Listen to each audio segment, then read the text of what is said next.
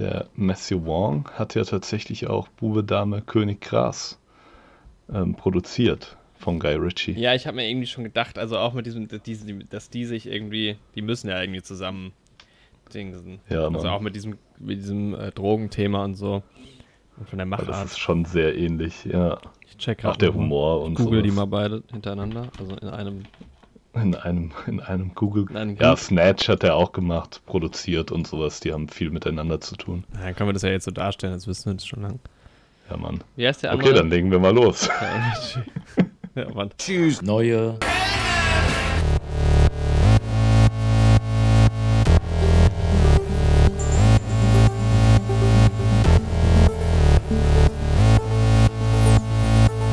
Neue Helden.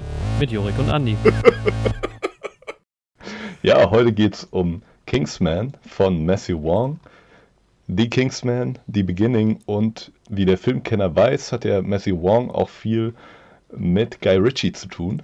Genau, ja, die beiden haben ja 1997 eine Filmproduktion gegründet. Ah, genau, Scarfilm. Ja, das ist ganz klar. Marv nennt die sich. Nee, ja. Marv ist doch mal was anderes, glaube ich. Okay. Marv ist nur die Produktionsfirma von Matthew Wong. Ah, okay. Nee, Scarfilm war das wohl. Scarfilm, ach so. Okay. Ja, da wissen wir sehr viel. Und das passt auch tatsächlich ganz gut, denn du hast The Gentleman geschaut auch von Guy Ritchie. Ja. Mal wieder. Ich habe ganz zu Beginn, habe ich festgestellt, glaube ich, dass die Kinolandschaft in Deutschland quasi ja nicht gerettet ist, aber es gibt noch Hoffnung für die deutsche Kinolandschaft.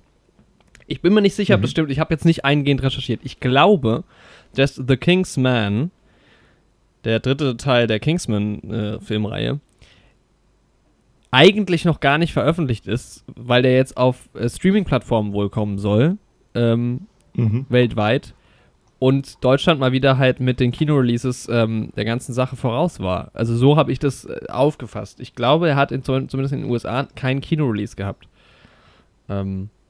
Was ja irgendwie darauf schließen lässt, dass einfach doch das Kino noch einen gewissen Stellenwert hat hier.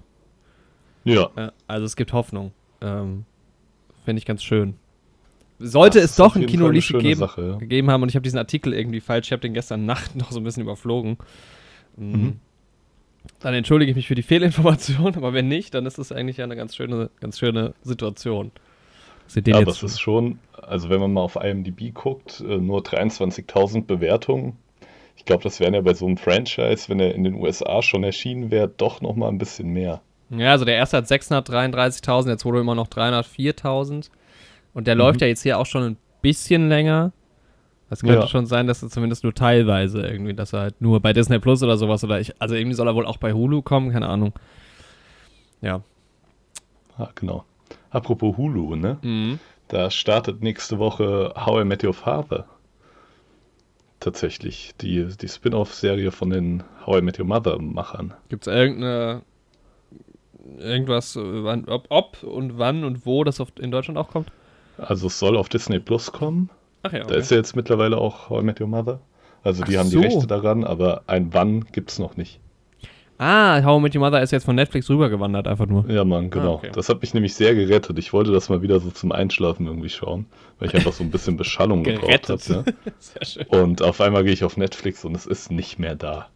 Dachte ich, was machst du jetzt, ne? Amazon Prime. Nee. Ey, du musst dir kennst du diese App? Oder haben die auch Serien? Just Watch heißt die. Ich guck gerade mal, ob das da auch drin ist. Da siehst du nämlich, was halt auf welchem Streaming läuft. Ja, Mann, das hat mir ein anderer Kumpel letztens schon empfohlen. Die haben auch Serien, ja. Ja, nice. Ja, Mann. Ja, genau. Grüße gehen raus übrigens. Ja, ich weiß nicht, ob der Kumpel das hört, aber seine Eltern hören uns, deswegen auch da Grüße gehen raus. Ja, liebe Grüße. Er sollte das auch besser mal hören. An der Stelle mache ich nochmal aufmerksam auf unsere, wobei ich ja mit Erstaunen festgestellt habe, dass deine Webcam ein besseres Mikrofon als gedacht hat. Ja, es ist halt echt in Ordnung, ne? Ja. Genau. Ja, Mikrofon ist heute leider wieder nicht die allerbeste Qualität, weil mein eigentliches Mikrofon noch nicht hier bei mir in Marburg ist. Übrigens auf Wikipedia heute auch Artikel des Tages, ein Mikrofon. Oh, ja, oder und was gibt's? Mikropon. Das ist, Mikrofon ist der Artikel des Tages. Ist ein Schallwandler, der den Luftschall als Schallwechseldruckschwingungen in entsprechende elektrische Spannungsänderungen als Mikrofonsignal umwandelt. Und das könnt ihr hier quasi hören. Jetzt gerade live, ja, genau. Hier ein Beispiel. Wie so die erste Radiosendung oder sowas. Ja. Und das hören Sie hier gerade. Ist das nicht und das weiß vielleicht auch nicht jeder, wie dieses magische Gerät funktioniert. Nee. Was die Leute von der Produktion von Tod auf dem Nil auch nicht wissen, ist, wie man schöne Trailer macht.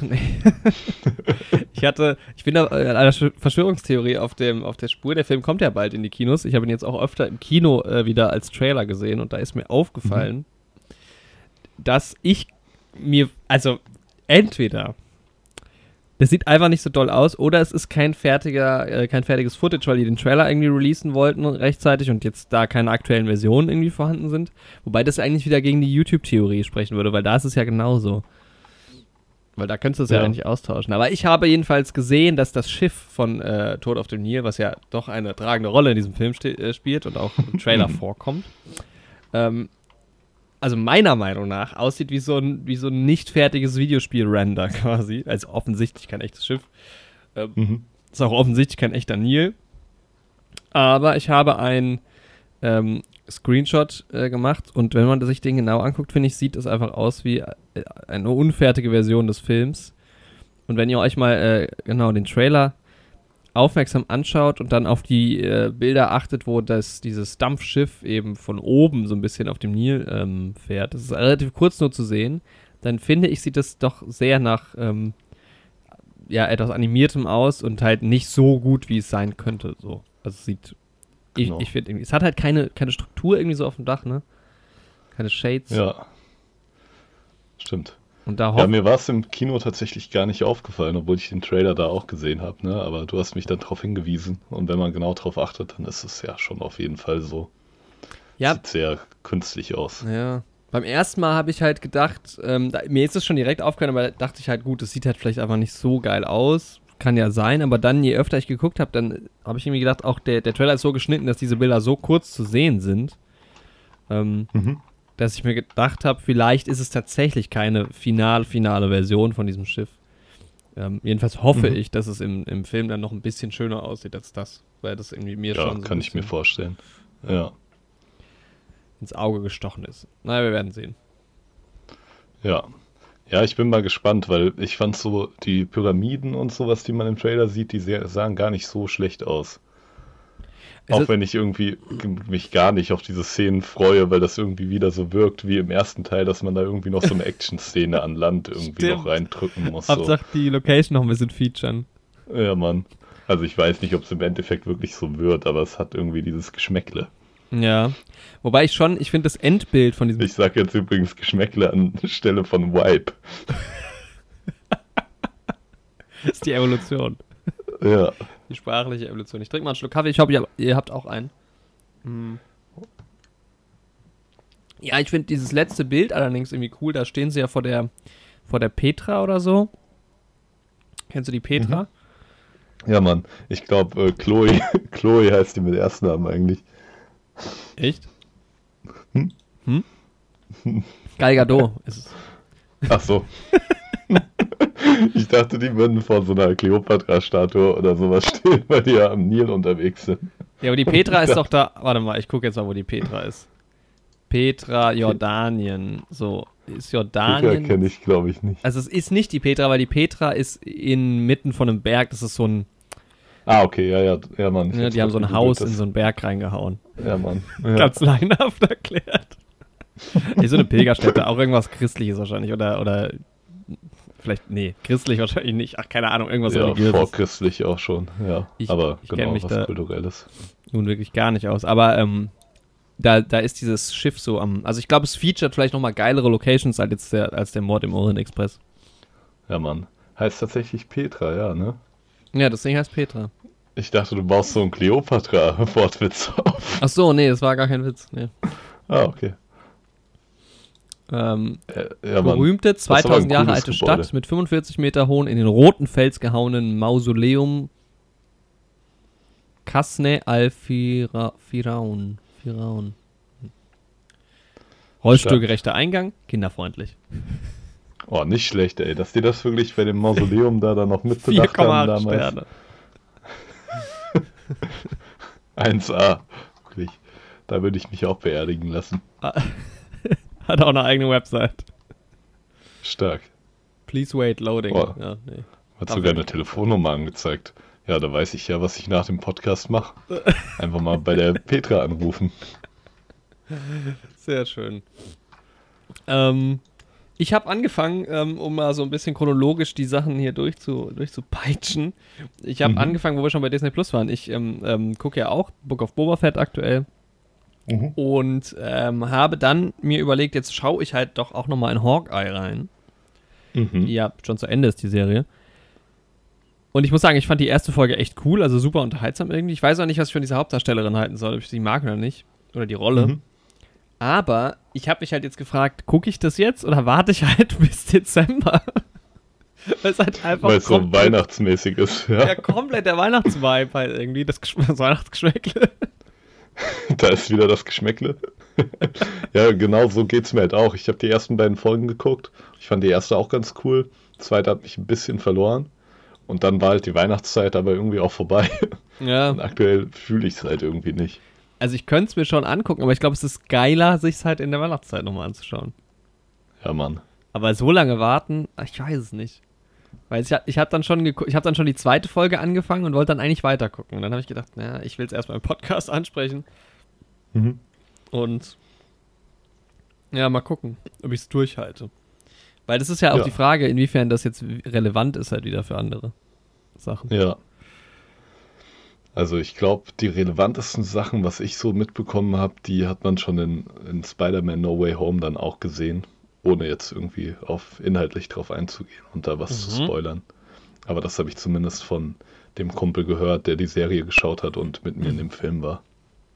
Okay, spannend, weil ich jetzt überhaupt gar nicht wüsste, was das sein könnte. Ja. Naja. Und einen Auftritt gibt es noch aus einer anderen Marvel-Serie. Okay. Aus einer MCU jetzt neu oder aus einer anderen Marvel-Serie? Nee, aus einer alten. Ach so, ja, also aus einer, die noch nicht unter dem Disney Plus MCU-Label lief. Mhm. Ja. Genau.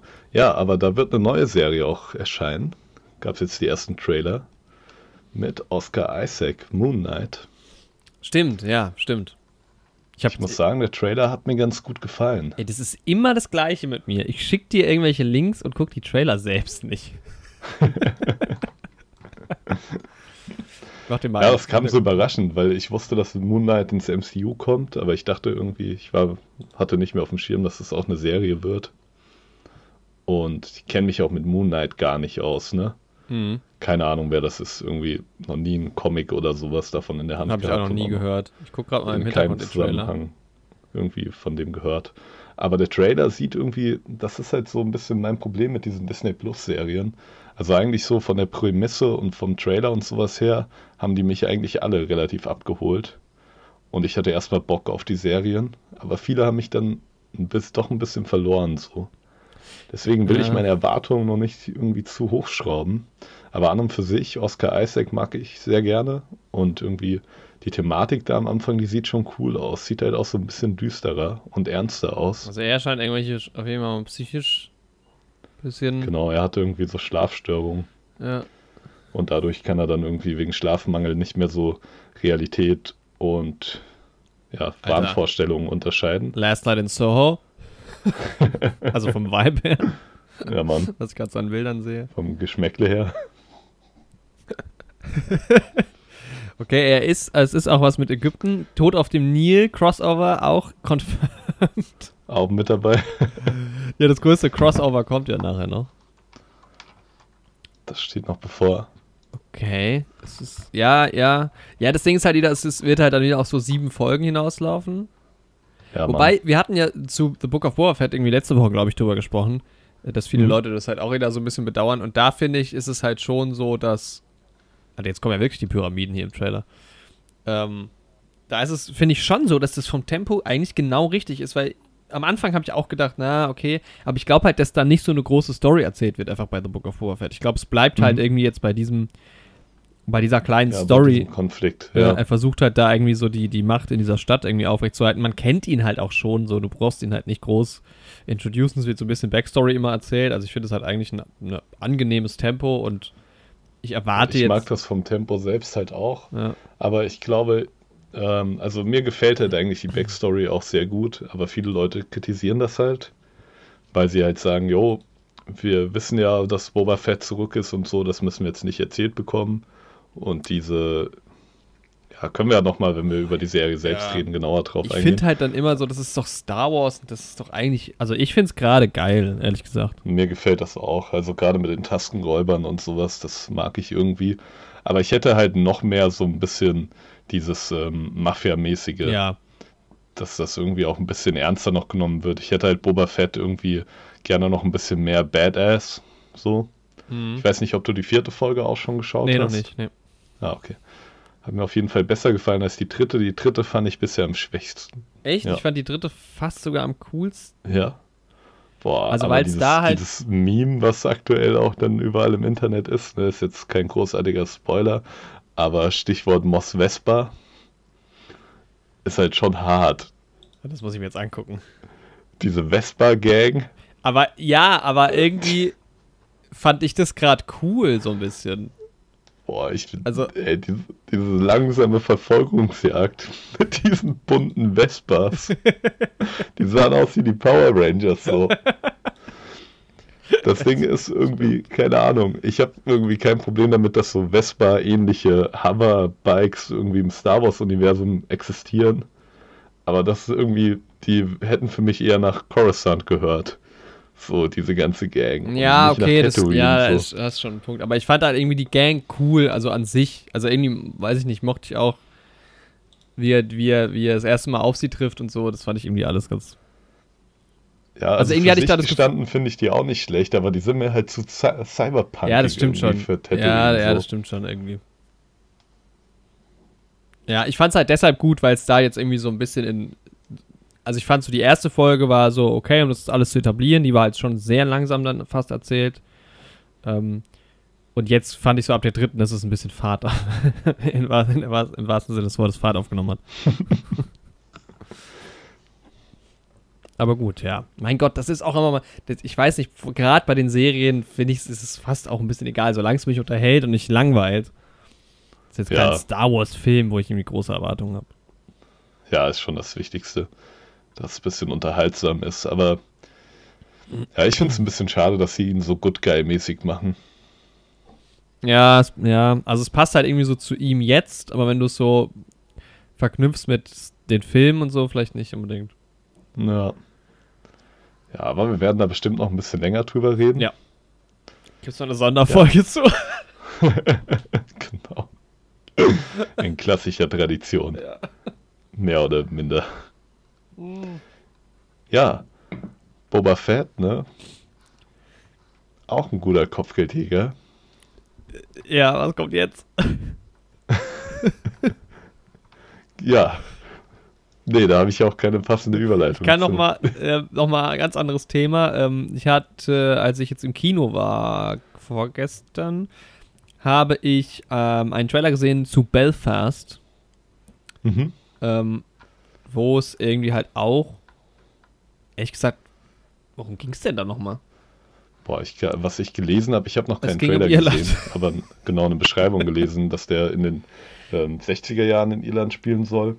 Und das ist halt um diese Konflikte mit der britischen Regierung und der IRA geht. Also ehrlich gesagt, weiß man im Trailer, kommt auch nicht so ganz rüber, was passieren wird. Ich finde es halt, weil es so ein Thema ist, was ich mega spannend finde und ganz wenig drüber weiß, auch der irische Bürgerkrieg und sowas. Deshalb fand ich das irgendwie einfach interessant. Der Film ist so ein bisschen, also er sieht schon, ist sehr... Ist halt auch ein Kenneth Branagh-Film, ich weiß nicht, da habe ich jetzt noch nicht so wahnsinnig viel Vertrauen drin, muss ich sagen. Ja, es war immer so ein bisschen so ein Hit and Miss, ne? Ja, aber vielleicht irgendwie doch ganz interessant. Vielleicht gucke ich mir den an. Ja, es ist halt ein super spannendes Thema. Wie lang soll denn der sein? Ja, 1,38. Ich habe nämlich schon gedacht, wenn das jetzt so ein 2,5-Stunden-Ding ist, dann könnte es halt wirklich sich ziehen. Aber bei 1,38 könnte es interessant sein. Geht halt vor allem irgendwie um so ein Kind. Also es wird wohl, glaube ich, alles so aus der Perspektive vom Kind erzählt. 69 in Belfast, genau. Ich habe mal so ein Buch hier gelesen, ne, von so einem deutschen Journalisten, der irgendwie dann in Irland war, auch in den 60ern, 70ern. Mhm. Und da ging es auch um so einen kleinen Jungen, der dann irgendwie bei so Aufständen von so einem Gummigeschoss irgendwie halt tödlich verletzt wurde. Mhm. Irgendwie haben diese Bilder so zu dem Film irgendwie so angemutet, dass das so eine Story in die Richtung irgendwie erzählen könnte. Ja, es geht irgendwie, glaube ich, auch darum, dass sein Vater dann in die Armee geht und so. Also er hat einen 77er Metascore, hat eine 7,4. Schon mal. Mhm. Könnte interessant sein. Ja. Gucken wir mal. Und ich bin ja eh im Modus, ich gehe einfach gerade aktuell einfach ins Kino, um irgendwas zu gucken. Ja, Mann. Ich habe auch wieder so Bock, ins Kino zu gehen. Es ist halt auch geil, die ganzen Trailer zu sehen. Jetzt. Ja. Irgendwie wieder im Kino. Wobei man ja jetzt so langsam vor Weihnachten nicht so selten im Kino war. Aber es kommen wieder geile Sachen. Ja, aber es dauert noch so ein bisschen. Also ich war echt so ein bisschen frustriert. Weil alles, was ich gucken wollte, habe ich schon gesehen gehabt. Und das ist ärgerlich. Den Schritt dann zu machen, sich auch was ganz Unbekanntes vorzuwagen, habe ich dann doch nicht gewagt. Beziehungsweise es lief auch nicht so wahnsinnig viel. Und dann so Sachen wie jetzt Scream muss ich jetzt nicht unbedingt gucken. Nee, brauche ich jetzt auch nicht unbedingt. Wobei da die Kritiken gar nicht so schlecht sind. Ja, aber bin ja jetzt überhaupt nicht drin, also das ist dann irgendwie auch so ein bisschen... Ja, ist jetzt auch nichts für mich. Ich werde nächste Woche in Licorice Pizza gehen. Was ist das denn? Das ist ein Film... Noch nie gehört. ...von Paul Thomas Anderson, habe ich ja auch noch nicht gehört. Sean Penn ist da dabei, Bradley Cooper spielt mit, dem, was ich gelesen habe. Und der hat auf jeden Fall einen 90er Metascore. Wow. Ist auch irgendwie für die Golden Globes schon nominiert. Und keine Ahnung, es kann sein, dass der vielleicht auch Oscar-mäßig am Start ist. Okay. Wie hieß der nochmal? Oder was ist das? Licorice Pizza. Klingt auf jeden Fall abgefahren. Ja, Mann, es geht um eine Beziehung zwischen einem jungen Mann, also... Ist aber nicht Helium, Hotbox, Dope und Liquor, Pizza, Laser Party. Nee, ich denke nicht. Von Trailer Park Boys. Es geht um so einen sehr jungen Schauspieler, der eine Beziehung zu einer deutlich älteren Frau hat. Ah, jetzt habe ich. Und sie sind beide, in Hollywood unterwegs. Und das spielt irgendwie in den 70ern, ist das so angesiedelt. Ja, es hat eine geile Optik irgendwie so. Und der Sohn von Philip Seymour Hoffman spielt da die Hauptrolle. Mhm. Ja. Ja, und Alana Haim kenne ich jetzt auch nicht. Das ist auch immer schön unbekanntere Gesichter. Ach, die ist wohl eigentlich Musikerin. Ja, nochmal. Ja. Man hat auf jeden Fall einen Metascore von 90, bei Rotten Tomatoes auch 91%. 7,9 beim DB. Ja. Okay. Ja, ist auf jeden Fall schon mal für so ein paar Awards nominiert. Ja, nice, und spannend. Aber der ist hier noch gar nicht irgendwo auf der Bildfläche, also in Darmstadt am Kino. Nee, der wird auch nicht so richtig beworben, also da habe ich jetzt auch im Kino keinen Trailer gesehen. Guck nochmal, Programmkino sieht da aber auch nicht so aus. Na gut, vielleicht kommt er ja noch. Ja, genau. Ja, da bin ich auf jeden Fall gespannt drauf. Jo, hey Jorik, da bist du ja wieder. Warst du auch gerade in einer Sonderfolge? Ich war in der Matrix. Warst du in der Matrix, Alter? Nicht schlecht, ne? Das ist ja eine richtige Westside-Story, die du da erlebt hast. Du hast eine Side-Story. Ey, heute sind wir on fire. Das muss man schon sagen. Heute schießen die Witze aber auch raus. Ja, die kleine Sonderfolge könnt ihr euch gerne anhören, wenn ihr unsere Meinung zu Westside-Story und Matrix hören wollt. Beziehungsweise Joriks Meinung zu Westside-Story und meine Meinung zu Matrix. Ja. Denn wir haben beide jeweils nur einen der Filme gesehen. Aber schaltet da gerne mal rein. Nur so viel, es war eine interessante Folge. Genau. Zwei sehr interessante Filme. Ja. Die Frage aufwerfen. Ist Kingsman ein besserer Film? Ja. Was ist eigentlich los mit diesen ganzen Sequels und Prequels? Genau, ich habe noch eine ganz kurze Sache vorab. Ja. Ich habe The Office geschaut die Woche und es ist ziemlich nice. Es gefällt mir richtig gut. Ja, nice. Es ist genau das, was ich erwartet habe und es gefällt mir besser als Stromberg tatsächlich. Mhm. Am Anfang hat es mir ein bisschen weniger gut gefallen, weil ich irgendwie, der Hauptcharakter in The Office ist irgendwie sympathischer und das ist dadurch ein bisschen schade, wenn er auf die Schnauze bekommt. Bei Stromberg hat man es irgendwie mehr gegönnt. Aber so, sonst die Charaktere gefallen mir alle besser und auch die Beziehung untereinander zwischen denen. Macht einfach Spaß, geiles Sitcom, schaut's euch an. Ich war nie so ein Stromberg-Fan, aber ich glaube, The Office könnte mir auch gut gefallen. Ja, was Stromberg halt wirklich geschafft hat, ist quasi diesen ganzen Humor auf so eine, sag ich mal, deutsche Ebene zu übertragen, wenn man so will. Mhm. Also ich glaube, die fangen ganz gut so dann den deutschen Büroalltag so ein. Ja. Der dann nochmal irgendwie, schon Ähnlichkeiten auch zu dem Büroalltag irgendwo anders auf der Welt hat, aber nochmal so ein ganz eigenes Geschmäckle dann. Und Björne Mädel ist halt auch nice als Ernie. Ja, aber, Alter, Rainey Wilson als Dwight ist ja mal die absolute Krönung. Wirklich, das ist, jede Szene mit dem muss ich einfach lachen. Das ist die geilste, die beste Besetzung, die ich je gesehen habe. Je, überhaupt. Apropos Besetzung. Mhm. Ich weiß nicht genau, wie ich drauf gelandet bin. Ich habe gerade die IMDb von Hacksaw Ridge vor mir. Das ist so ein... Als ich damals angefangen habe, Filme zu gucken, rund um 2014... waren so Filme wie Hacksaw Ridge und The Imitation Game Oscar nominiert. Und seitdem sind die bei mir auf der Watchlist und ich habe sie noch nie gesehen. Und jetzt fällt mir gerade auf, dass bei Hacksaw Ridge einfach Andrew fucking Garfield in der Hauptrolle ist. Oh, krass. Und den kenne ich ja jetzt aus Spider-Man. Mhm. Und fand den ganz gut und jetzt habe ich noch mehr Lust auf den. Und ich glaube, der ist bei Disney Plus oder so sogar. Lass mich kurz gucken. Boah, worauf ich eigentlich richtig Lust habe, ich weiß nicht, ob du den Trailer mittlerweile mal gesehen hast, auf Tick, Tick, Boom. Der ist auf Netflix. Habe ich den Trailer... Ja, ich habe den Trailer gesehen, ja. Das ist so ein bisschen musikmäßig auch, ne? Ja, Mann. Aber da habe ich... Also ich habe generell Bock auf den Film, aber das ist ein Film, glaube ich, wo man auch im Feeling dann in dem Moment selbst so richtig dafür sein muss. Jetzt, ja, aber Hacksaw Ridge. Jetzt habe ich dir schon erzählt von dieser App. Jetzt kann ich die auch mal benutzen. Just Watch. Jawohl. Hacksaw Ridge. Available on Netflix. Ruhig. Oder? Nee. Doch. Gucke ich nochmal nach. Jo. Ja, wir können ja mal Oscar Season 2014 durchgehen. Der Film trägt den Titel Die Entscheidung. Von Mel Gibson, der Film. Oho. Ja. Mel Gibson ist ja auch immer so ein zwiespältiger Charakter. Das stimmt. Ja, den gucke ich bald mal. Mm. Sehr schön. Einen hatte ich noch. Genau, Gentleman, es gibt eine Folge über The Gentleman von uns. Genau. Ein von uns sehr geliebter Film. Ich erwähne das nur, weil ich hatte die Blu-ray ewig zu Hause rumstehen, habe den jetzt endlich mal geschaut und ich hatte es schon geahnt, aber es hat dann auch nochmal bestätigt. The Gentleman ist halt einfach vom Vibe her irgendwie so nah dran an Kingsman, dass ich da vielleicht den einen oder anderen Vergleich nochmal ziehe. Also man könnte eine Theorie aufstellen oder erstellen, in der in der diese Filme in einem Universum sind. Aber zu Theorien kommen wir später nochmal. Ja, wie rollen wir das Feld jetzt auf? Wir reden erst über Kingsman Secret Service. Ja, ich würde es so machen. Genau, also nach Erscheinungsdatum, genau. Ja. Wie man es halt bei Star Wars nicht machen sollte, quasi, genau. So machen wir es jetzt hier an der Stelle.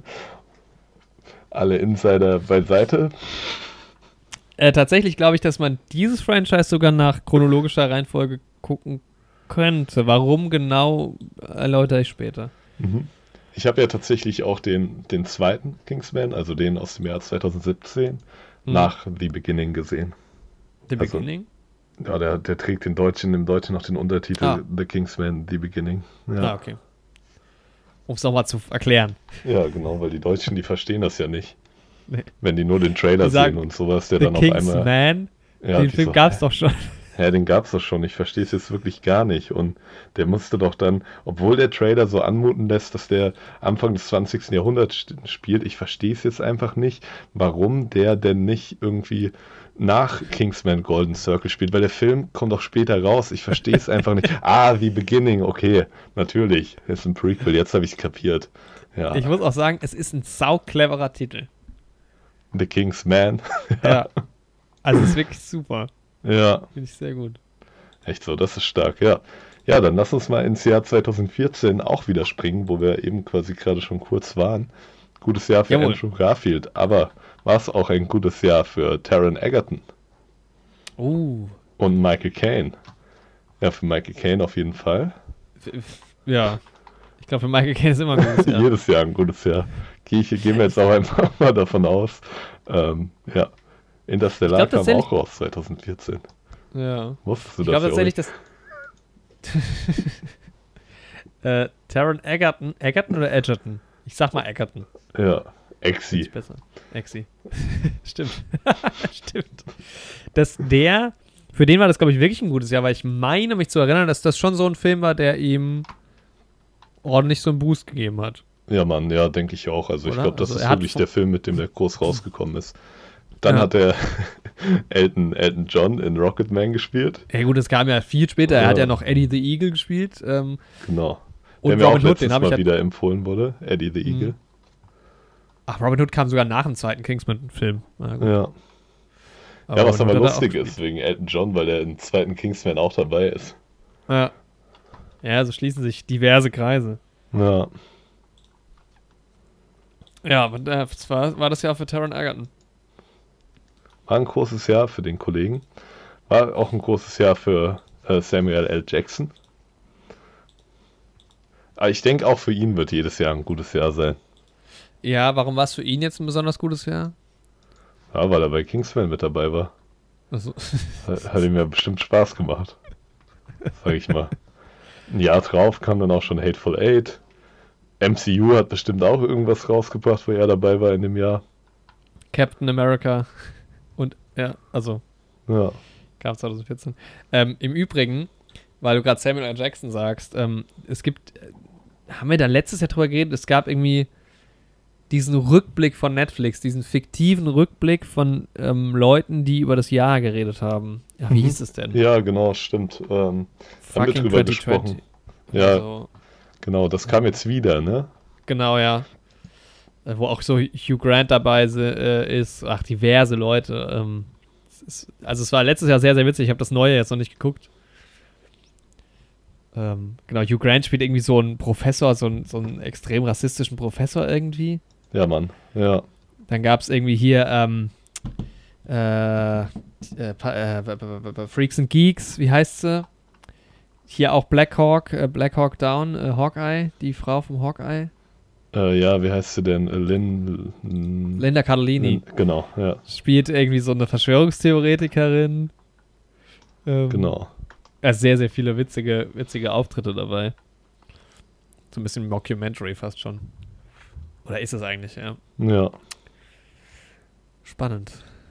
Kingsman, ja. 2014 rausgekommen. 7,7 auf IMDb. Mhm. Nur ein 60er Meterscore tatsächlich. Ja. Mark Strong noch dabei. Ja. Ja, gut besetzt. Mark Hamill noch dabei. Darf man auch nicht vergessen. Ja, es sind halt die bei The Gentleman nicht dabei sind. Also wir haben Colin Farrell. Nee, doch. Ja, genau, bei Gentleman dabei. Colin Firth jetzt bei Kingsman. Genau. Mark Strong fehlt natürlich auch bei The Gentleman, aber bei Kingsman dabei. Ja. Übrigens, von wegen The Gentleman, man darf das echt, also ich finde, und ich habe von dem, weil ich hatte wieder im Kopf gehabt, da spielt ja Tom Hardy mit. Mhm. Ist ja gar nicht so, sondern es ist ja Charlie Hunnam, der so ein bisschen ähnlich aussieht, der diesen Hauptlakaien spielt. Übrigens spielt ja auch Jeremy Strong da, spielt bei Gentleman mit. Ja. Alter, einmal ein Strong und einmal ein Colin in jedem Film. So gehört sich das. So muss das sein, ja. Und dieser Charlie Hunnam ist so geil in diesem Gentleman-Film, aber sonst keinen Film mit dem gesehen. Nee, Mann, ich finde den auch so nice. Der hat auch den nicesten Style von denen. Ja. Der ist ein bisschen underrated, würde ich sagen. Ja. Seitdem kam auch nur noch einmal ein Film. Hooligans hat er mitgespielt. Ach ja. Ja, daher kennt man. Schon länger her. Ja. Sah auch ganz anders aus.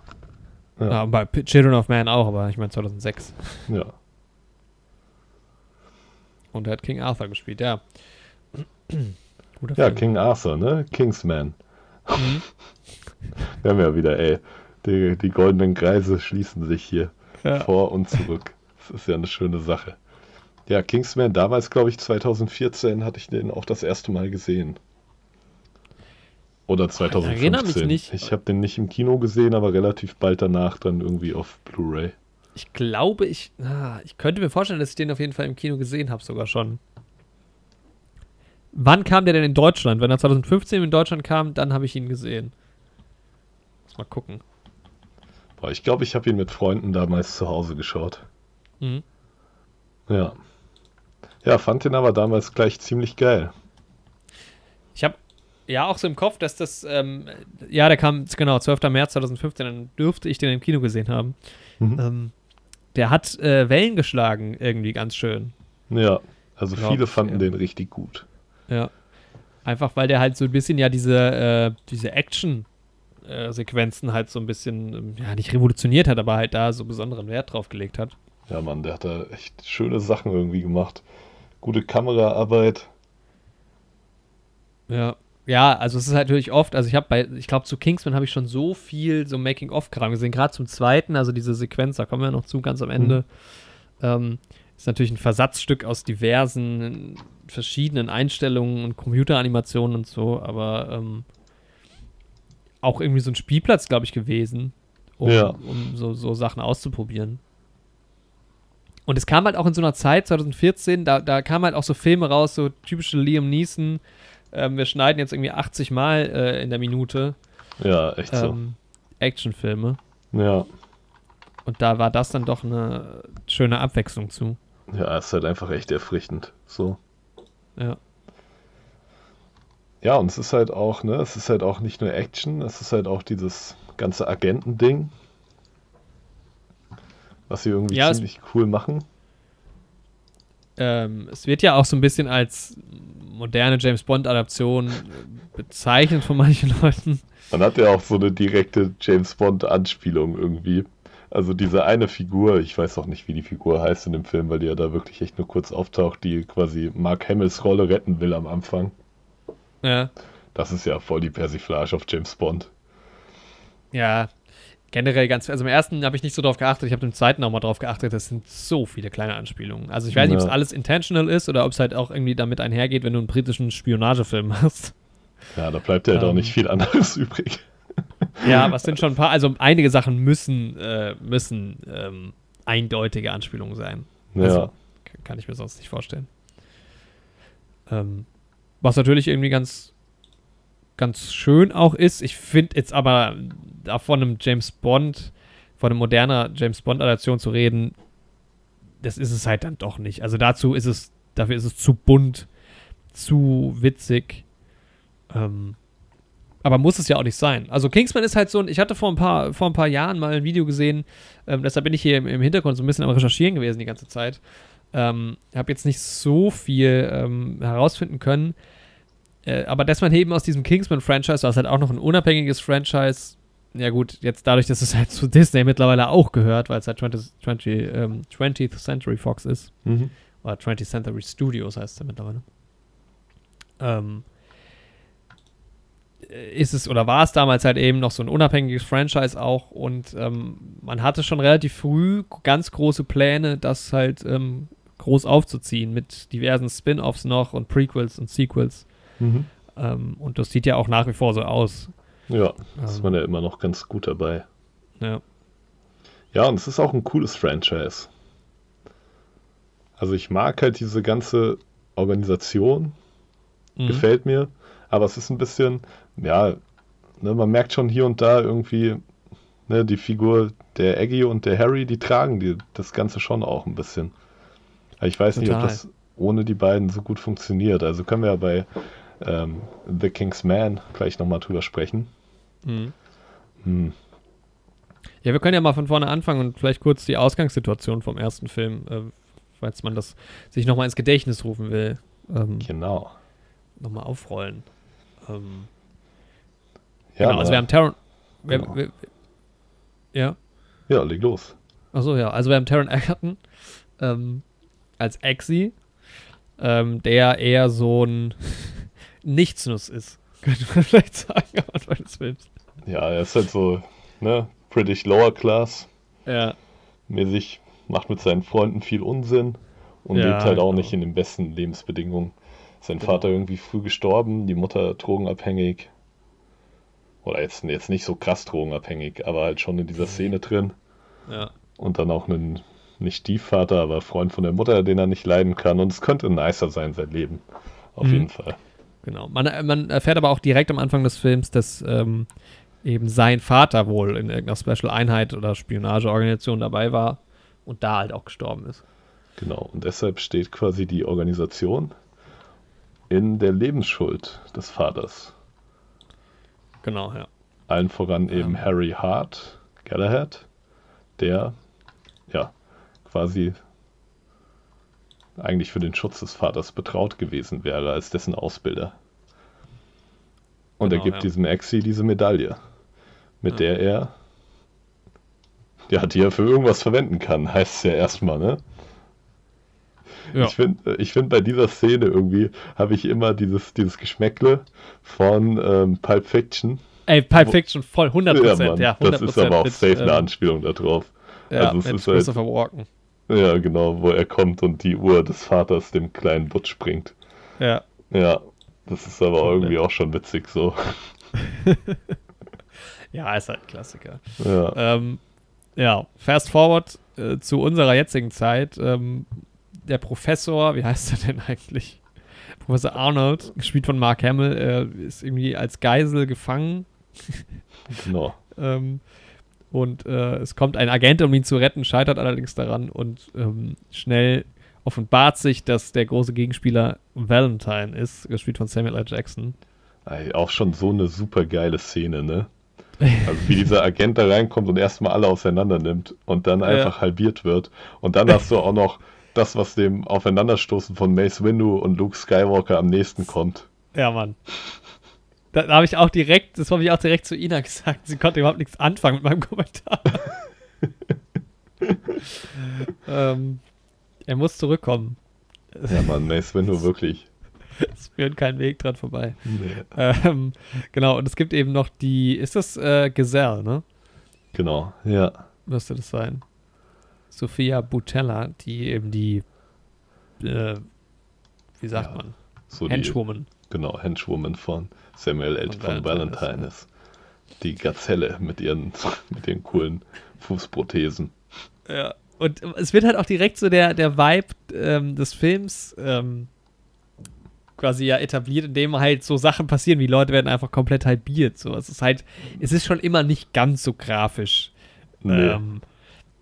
Aber es ist halt schon over the top auf jeden Fall so. Ja, ne? Genau, definitiv. Also es ist eh alles ein bisschen over the top hinsichtlich des Realismus. Ja.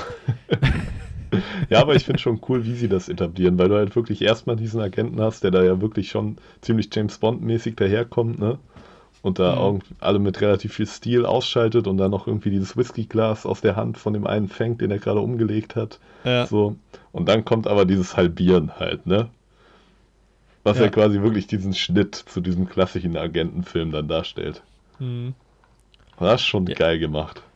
Und dann halt auch, also ja, es ist halt auch auf jeden Fall Comedy steht ja auch mit bei, also dann haben wir halt Valentine, der kein Blut sehen kann und so, also es ist direkt schon auch einfach witzig irgendwie. Das ist definitiv auf einer sehr unterhaltsamen Schiene alles. Ja, auf jeden Fall. Genau. Und die Kingsmen sind, also es war ein Agent der Kingsmen, wie könnte es anders sein? Und es wird jetzt natürlich nach einem Nachfolger gesucht für den toten Agenten und alle Teilnehmer dieser Kingsmen, also unter anderem auch Harry und Arthur, also Michael Caine. Jeder soll einen Anwärter oder eine Anwärterin ins Rennen schicken und Harry erinnert sich, beziehungsweise, nee, nicht ganz. Also eigentlich hat Ex immer wieder Scheiße gebaut. Sein einziger Ausweg scheint diese Medaille zu sein, die er noch bei sich trägt, auf dem ein Todestag, glaube ich, drauf ist. Genau. Der gleichzeitig natürlich als Telefonnummer fungiert. Wie kann das anders sein? Und damit nimmt er Kontakt unwissend zu Harry oder zu den Kingsmen auf. Und genau, das Einzige, was er weiß, ist halt, dass er diese Medaille in einer Notsituation benutzen kann, um da rauszukommen. Genau, ja. So. Und die scheinen Einfluss zu haben, ja, und demnach, die treffen dann aufeinander. Harry erzählt Exi von seinem Vater und, ja, rekrutiert ihn quasi kurzum. Und damit ist er Teil des Aufnahmeprogramms, was dann auch großer Teil des Films ist. Das finde ich generell schön, dass du halt irgendwie so ein bisschen ja Origin-Story hast von unserem Protagonisten Exi, wie er überhaupt zu einem Kingsman wird. Aber du hast gleichzeitig halt auch noch die zweite Story, dass es eben eine Bedrohung durch Valentine gibt, der halt irgendwie auf jeden Fall die Welt in den Abgrund stürzen will. Ja. Aus welchen Gründen auch immer. Ja, es ist halt echt, sie haben da irgendwie ein gutes Spagat gefunden. Ja. Und es ist auch irgendwie spannend, weil ja irgendwie der Antagonist auch gar nicht so eine richtige Beziehung zu dem Protagonisten erstmal hat. So. Ja, nee. Bis zum Ende es läuft ja am Anfang wirklich auch unabhängig voneinander, ne? So ein bisschen die Storys. Und es ist halt auch ein Secret Service erstmal, ne? Ja. Also da kennt den ja wirklich erstmal noch gar keiner. Genau. Ja, das ist schon, das macht echt Spaß. Also gerade dieses Ausbilder-Ding. Mega, ja. Ja, auch gerade weil halt alle anderen, die da ausgebildet werden, sind halt eher Upper Class und wurden halt mehr oder weniger ihr Leben lang darauf vorbereitet. Und ja, er wird halt so reingeworfen, aber am Anfang vom Film wurde halt auch schon etabliert, dass er relativ sportlich ist und auch intelligent und sowas, ne? Sie haben ja da diesen Dialog in der Bar, wo der Gallagher da meint, jo, irgendwann hast du aufgehört, Touren zu machen und sowas und deine Noten sind schlechter geworden. Mhm. Aber man weiß ja schon, dass der Exi eigentlich was auf dem Kasten hat. Ja. Ja, und dann geht's ab, dann beginnt das Aussortierungsprogramm. Da sind halt irgendwie auch coole Leute dabei. Da sind halt natürlich die klassischen großkotzigen aristokratischen Arschlöcher dabei. Ja, Mann. Aber es ist auch Roxy dabei, gespielt von Sophie Cookson. Mhm. Die, finde ich, auch eine sehr charmante Rolle irgendwie in diesem Franchise hat, weil sie halt so ein bisschen zur Freundin wird von Exi. Das ist fast eine Storyline, die noch ein bisschen mehr hätte etabliert werden können, auch abseits von diesem Kingsman-Ding. Ja, ist eigentlich echt cool, weil generell mag ich das immer, wenn man auch mal irgendwie dann einfach eine freundschaftliche Beziehung dann hat zwischen zwei Figuren, die nicht gleich unbedingt Love Story sein muss. So. Mhm. Und, ja, voll. Ja, und dann siehst du halt, dass diese Maßnahmen irgendwie zur Ausbildung relativ brutal sind, so. Also schon die Kadetten ordentlich fordern. Ja. Es wird auch erstmal davon ausgegangen, dass manche diesen Prozess nicht überleben. Ja, mega geil. Also diese Szene, wo die halt in diesem Raum ja sind, in diesem Schlafsaal alle zusammen und das Wasser halt, das ganze Ding sich mit Wasser füllt. Und die halt versuchen müssen, da rauszukommen, ganz unverhofft. Und gerade halt Exi, er hat ja gar keine Ahnung, ne? Er weiß ja eigentlich gar nicht wirklich, worauf er sich drauf einlässt. Er macht halt bei diesem Programm mit, weil er irgendwie ein Vertrauen zu Harry aufbaut direkt. Und weil er nichts zu verlieren hat, so. Also er ist selbst nicht so richtig zufrieden mit seinem Leben irgendwie. Ja. Und das macht ihm halt aber zu einem. Also es ist schon sehr einfach gestrickt alles. Also es gibt selten den Punkt, wo man jetzt so sagt, okay, also Exi macht schon einfach irgendwie so alles mit, so. Ja. Was aber halt auch einfach zu diesem Franchise dazugehört, weil es ist irgendwie auch einfach Unterhaltungskino. Also es geht nicht so sehr in die Tiefe. Ja, genau. Es gibt jetzt nicht irgendwie, dass er dann in emotionale Abgründe verfällt, weil er dem Druck nicht gewachsen ist von diesem Aussiebungsprogramm. So. Ja, so, genau. Das wird jetzt nicht thematisiert. So. Aber das brauchst du echt, wie du sagst, in dem Fall auch nicht. Ja, also das gehört, finde ich auch, das hast du ja bei James Bond jetzt auch nicht. Ja. Um den Vergleich nochmal zu ziehen. Aber das wird dann eher so durch Humor gelöst, also gerade so Situationen, wo er ja quasi mutmaßlich immer in Lebensgefahr steht und das auch ziemlich scheiße findet, wird ja dann eher humoristisch gelöst. Also zum Beispiel der Moment, wo sie halt ohne Fallschirm vermeintlich aus dem Flugzeug springen, beziehungsweise einer von den 5, die dabei sind, haben halt keinen Fallschirm und die müssen das irgendwie lösen. Und dann steht ja eben Merlin, der so ein bisschen, der Quartermaster ist oder halt der Typ am. Er ist halt der Life is a Lower von Kingsman. Der Mann im Stuhl. Der Mann im Stuhl. Und er macht ihm halt, nachdem er diesen Anschiss quasi kriegt von Exi, macht er ihm halt den Fallschirm auf. Natürlich hatte er auch einen Fallschirm drin. Ja. Aber es ist auch schon cool, wie die Situation dann gelöst haben, so in der Luft. Ja.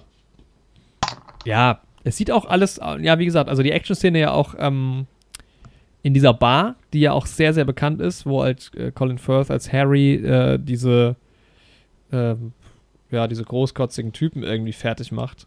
Ja, ja, ist ja echt mit einer der ikonischsten Szenen aus dem Franchise wahrscheinlich. Und dieses Manners maketh man. Ja. Zitat. Und das wiederholt sich ja dann auch noch später. Ja. Im zweiten Teil.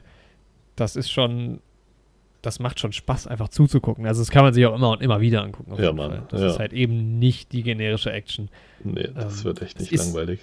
Nee. Es ist auch nicht die aller geil. Also es ist jetzt, ich finde manchmal hat es schon so ein bisschen so diesen das Geschmäckle von auch computeranimierten Sachen dabei. Ja. Es ist jetzt nicht gerade auf diesem Mission Impossible Niveau. Ja, es ist halt auch nicht so die realistischste Action und sowas. Ne? Ja. Ist halt auch schon eher so ein bisschen comichaft. Genau, ja. Ja, aber geil halt, inszeniert. Ja, es ist halt der Kingsman-Stil, also gefällt mir auch gut. Ja. Ja, und dann, es gibt nur so eine Sache in dem Film, ne? Die Nummer mit dem Hund. Mhm. Als Teil von diesem Aussiebungsprozess. Alter, das verstehe ich nicht. Das nervt mich irgendwie jedes Mal. Weil so die aus den anderen Sachen lernen die ja noch irgendwas für sich selbst, ne? So Teamarbeit und sowas. Aber so einen scheiß Hund aus ganz blinder Loyalität zu erschießen, der niemandem was getan hat, so. Auch wenn da im Endeffekt Platzpatronen drin sind, aber du hättest ihn ja trotzdem erschossen. Du hättest ja die Handlung begangen, so. Also ja, aber es geht ja, glaube ich, darum, dass du halt im Zweifel, wenn du das Kommando hast, halt das trotzdem quasi über deine Emotionalität, also wenn jetzt der Feind quasi wenn du zu dem oder zu der eine emotionale Beziehung hat, dass du halt sie trotzdem ausschaltest. Ich glaub, safe, das verstehe ich ja auch, aber der Hund ist ja nicht der Feind, so. Der hat ja wirklich, das ist ja wirklich dann nur noch blinder Gehorsam, dass du jeden irgendwie ausschaltest. Und das ist gerade, wenn du dann den Ursprung von dieser, im dritten Teil dann, den Ursprung von diesem Kingsman kennenlernst, ist das gerade irgendwie mit der Philosophie, die dann auch dahinter steht, fast schon unvereinbar irgendwie. Ja. Einfach ein unschuldiges Leben auszuschalten, so.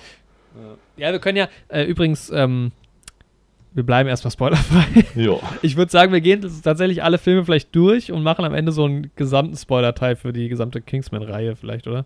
Ja, genau. Ja. Weil da so Zusammenhänge halt auch so ein bisschen nochmal, kann man da nochmal ganz gut aufarbeiten. Ja. Das stimmt schon. Ja, ansonsten, der hat halt einen sehr geilen Style, der Film halt auch irgendwie, ne? Also ich mag dieses Gentleman-mäßige total gern. Ja, Mann. Also der Film hätte auch The Gentleman heißen können, muss man halt sagen. Ja. Ja, und dass die im Anzug und so rumlaufen, natürlich, das hat halt auch dieses Britische und Bond, das ist natürlich irgendwie schon, ja. Ja, es hängt halt stark zusammen so, aber. Ja.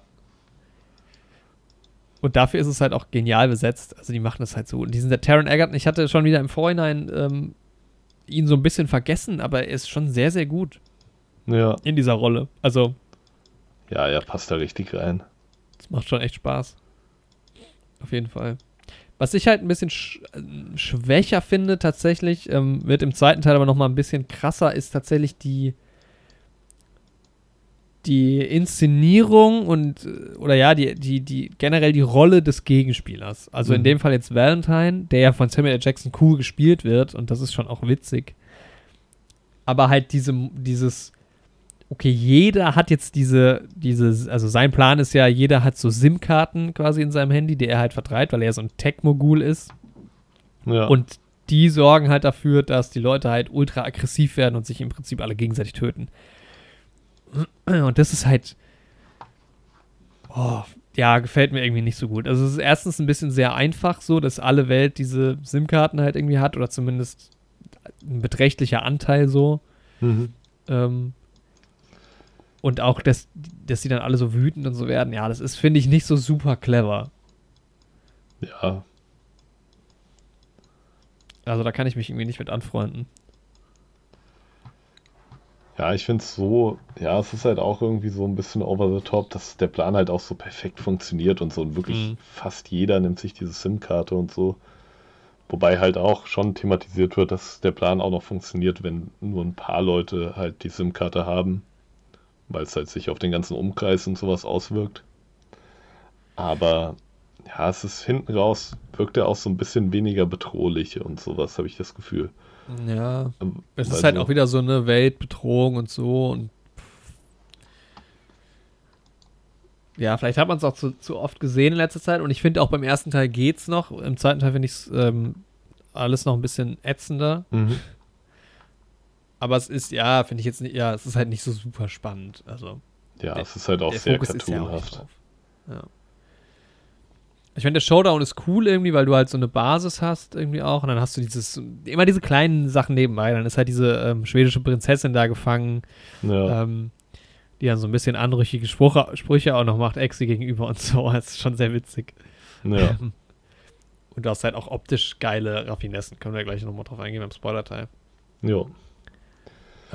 Und was ich richtig, richtig schön fand, das habe ich aber erst gesehen, manchmal bringt es echt so viel Making-ofs zu gucken. Manchmal macht sie aber auch was kaputt. Da komme ich zum letzten Kingsman dann nochmal drauf. Mhm. Die haben halt richtig viele Sets richtig gebaut. Und das finde ich so schön. Ja. Dass dieser Matthew Vaughn halt da irgendwie so diesen Wert drauf legt, dass da diese Sets, also diese letzte Szene in diesem Villain Headquarter, das ist halt ein Set irgendwie. Auch diese ganzen geheimen Basen, also die Kingsman Geheimbasis und so, irgendwie alles echt gebaut.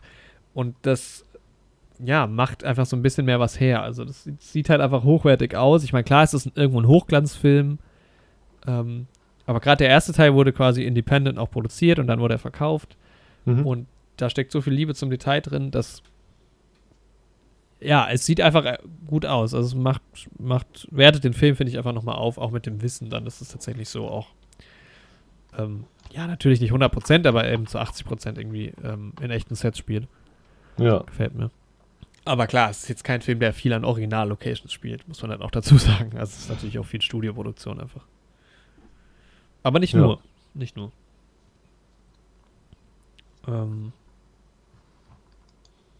Ja, also ich kann verstehen, wenn Leuten auch dieser Humor vielleicht gar nicht so gut gefällt, weil es schon oft ein bisschen platter ist. Ne? Ja, aber ich finde irgendwie, stellt das auch einen ganz coolen Kontrast dar. So zu diesem Gentleman-like. Aber dann hast du diesen Humor, der halt so voll drüber ist. Ja, aber ich stimme dir schon zu. Also ich kann auch verstehen, dass das Leuten nicht gefällt. Aber bei mir zündet das halt voll. Ja, bei mir funktioniert es auch. Weil es halt auch die richtigen Leute sind, ne? Also du hast halt auch irgendwie einen Mark Strong und einen Michael Caine und Colin Firth, so die haben halt an sich schon irgendwie auch so eine gute Ausstrahlung. Ja, und wenn dann halt auf zwischen solchen Leuten solche Gags kommen, funktioniert es halt dann irgendwie auch, finde ich. Ja. Und dann halt auch immer so diese, also so Mark Hamill ist ja fast schon das Äquivalent vielleicht zu Elton John im zweiten Teil. Ja. So ein bisschen Comic Relief halt auch, ne? Und ja. Ja, es ist auch schon so ein bisschen durch die Wand, dass das halt einfach Mark Hamill auch ist. So. Ja, genau. Ja. Also er geht halt jetzt nicht so in der Rolle irgendwie als Charakterdarsteller oder sowas unter, so. Aber man kennt halt Mark Hamill auch echt aus nicht so vielen Sachen, außer Star Wars und sonst halt vor allem als Synchronsprecher halt tatsächlich jetzt letzten Endes. So. Wobei ich irgendwie das Gefühl habe, in letzter Zeit habe ich ihn immer wieder mal gesehen, dass er irgendwo auftaucht. Oft nur so kleinere Sachen. Mhm. Aber ja, er ist halt Mark Hamill schon. Also. Ja. Und das macht er aber ja auch gern. Also er nimmt sich ja selbst super gern auf die Schippe auch. So. Ja. Ich meine, er nimmt halt selbst seinen heiligen Charakter aus Star Wars halt extrem auf die Schippe so. Und auch alles, was mit dem Franchise schief geht und sowas. Also er scheut sich ja davor gar nichts. Das ist halt auch nice so. Er hat auch immer diesen Blick drauf, dass alles nicht so ganz so ernst ist, was gerade abgeht. So. Und das ist ja auch richtig so. Ja. Nee, also es macht einfach vor allem, also was ich richtig gemerkt habe, der Film macht einfach so viel Spaß. Also das ist echt so ein Film, den kann man gut, es gibt's halt so Streaming, man kann sich's bei Disney Plus anziehen, aber die Blu-ray zu Hause haben, ist halt echt nicht verkehrt. Einfach, weil man kann den echt immer wieder mal gucken, so.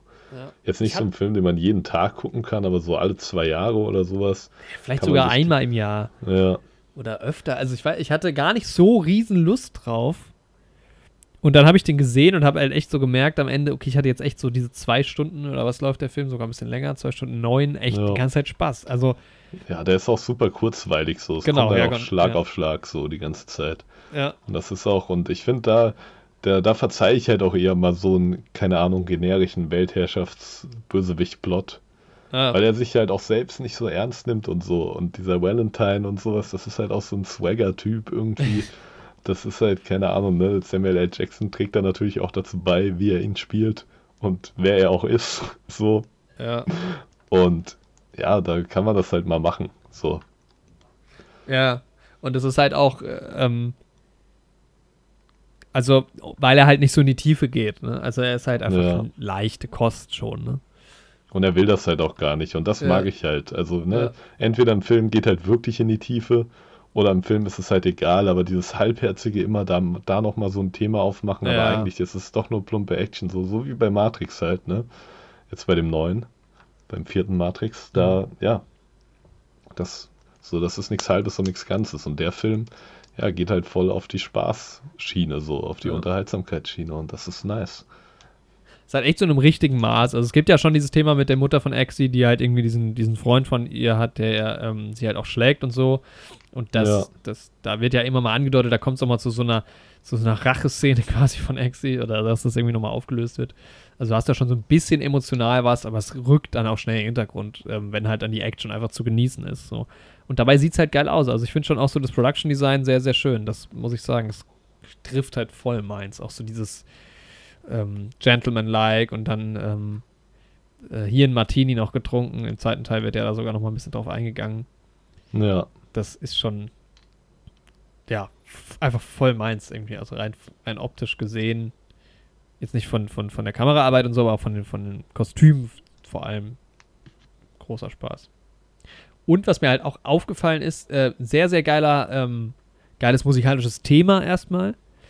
Hat fast so einen Avengers-Style irgendwie oder hier. Und generell aber eine ganz geile Musik. Also so der Soundtrack ist nicht so schlecht, finde ich. In beiden Teilen. Ja. Hat mir sehr gut gefallen. Ja, rundum. Gut gecastet. Ja. Wie schätzt du den Film ein?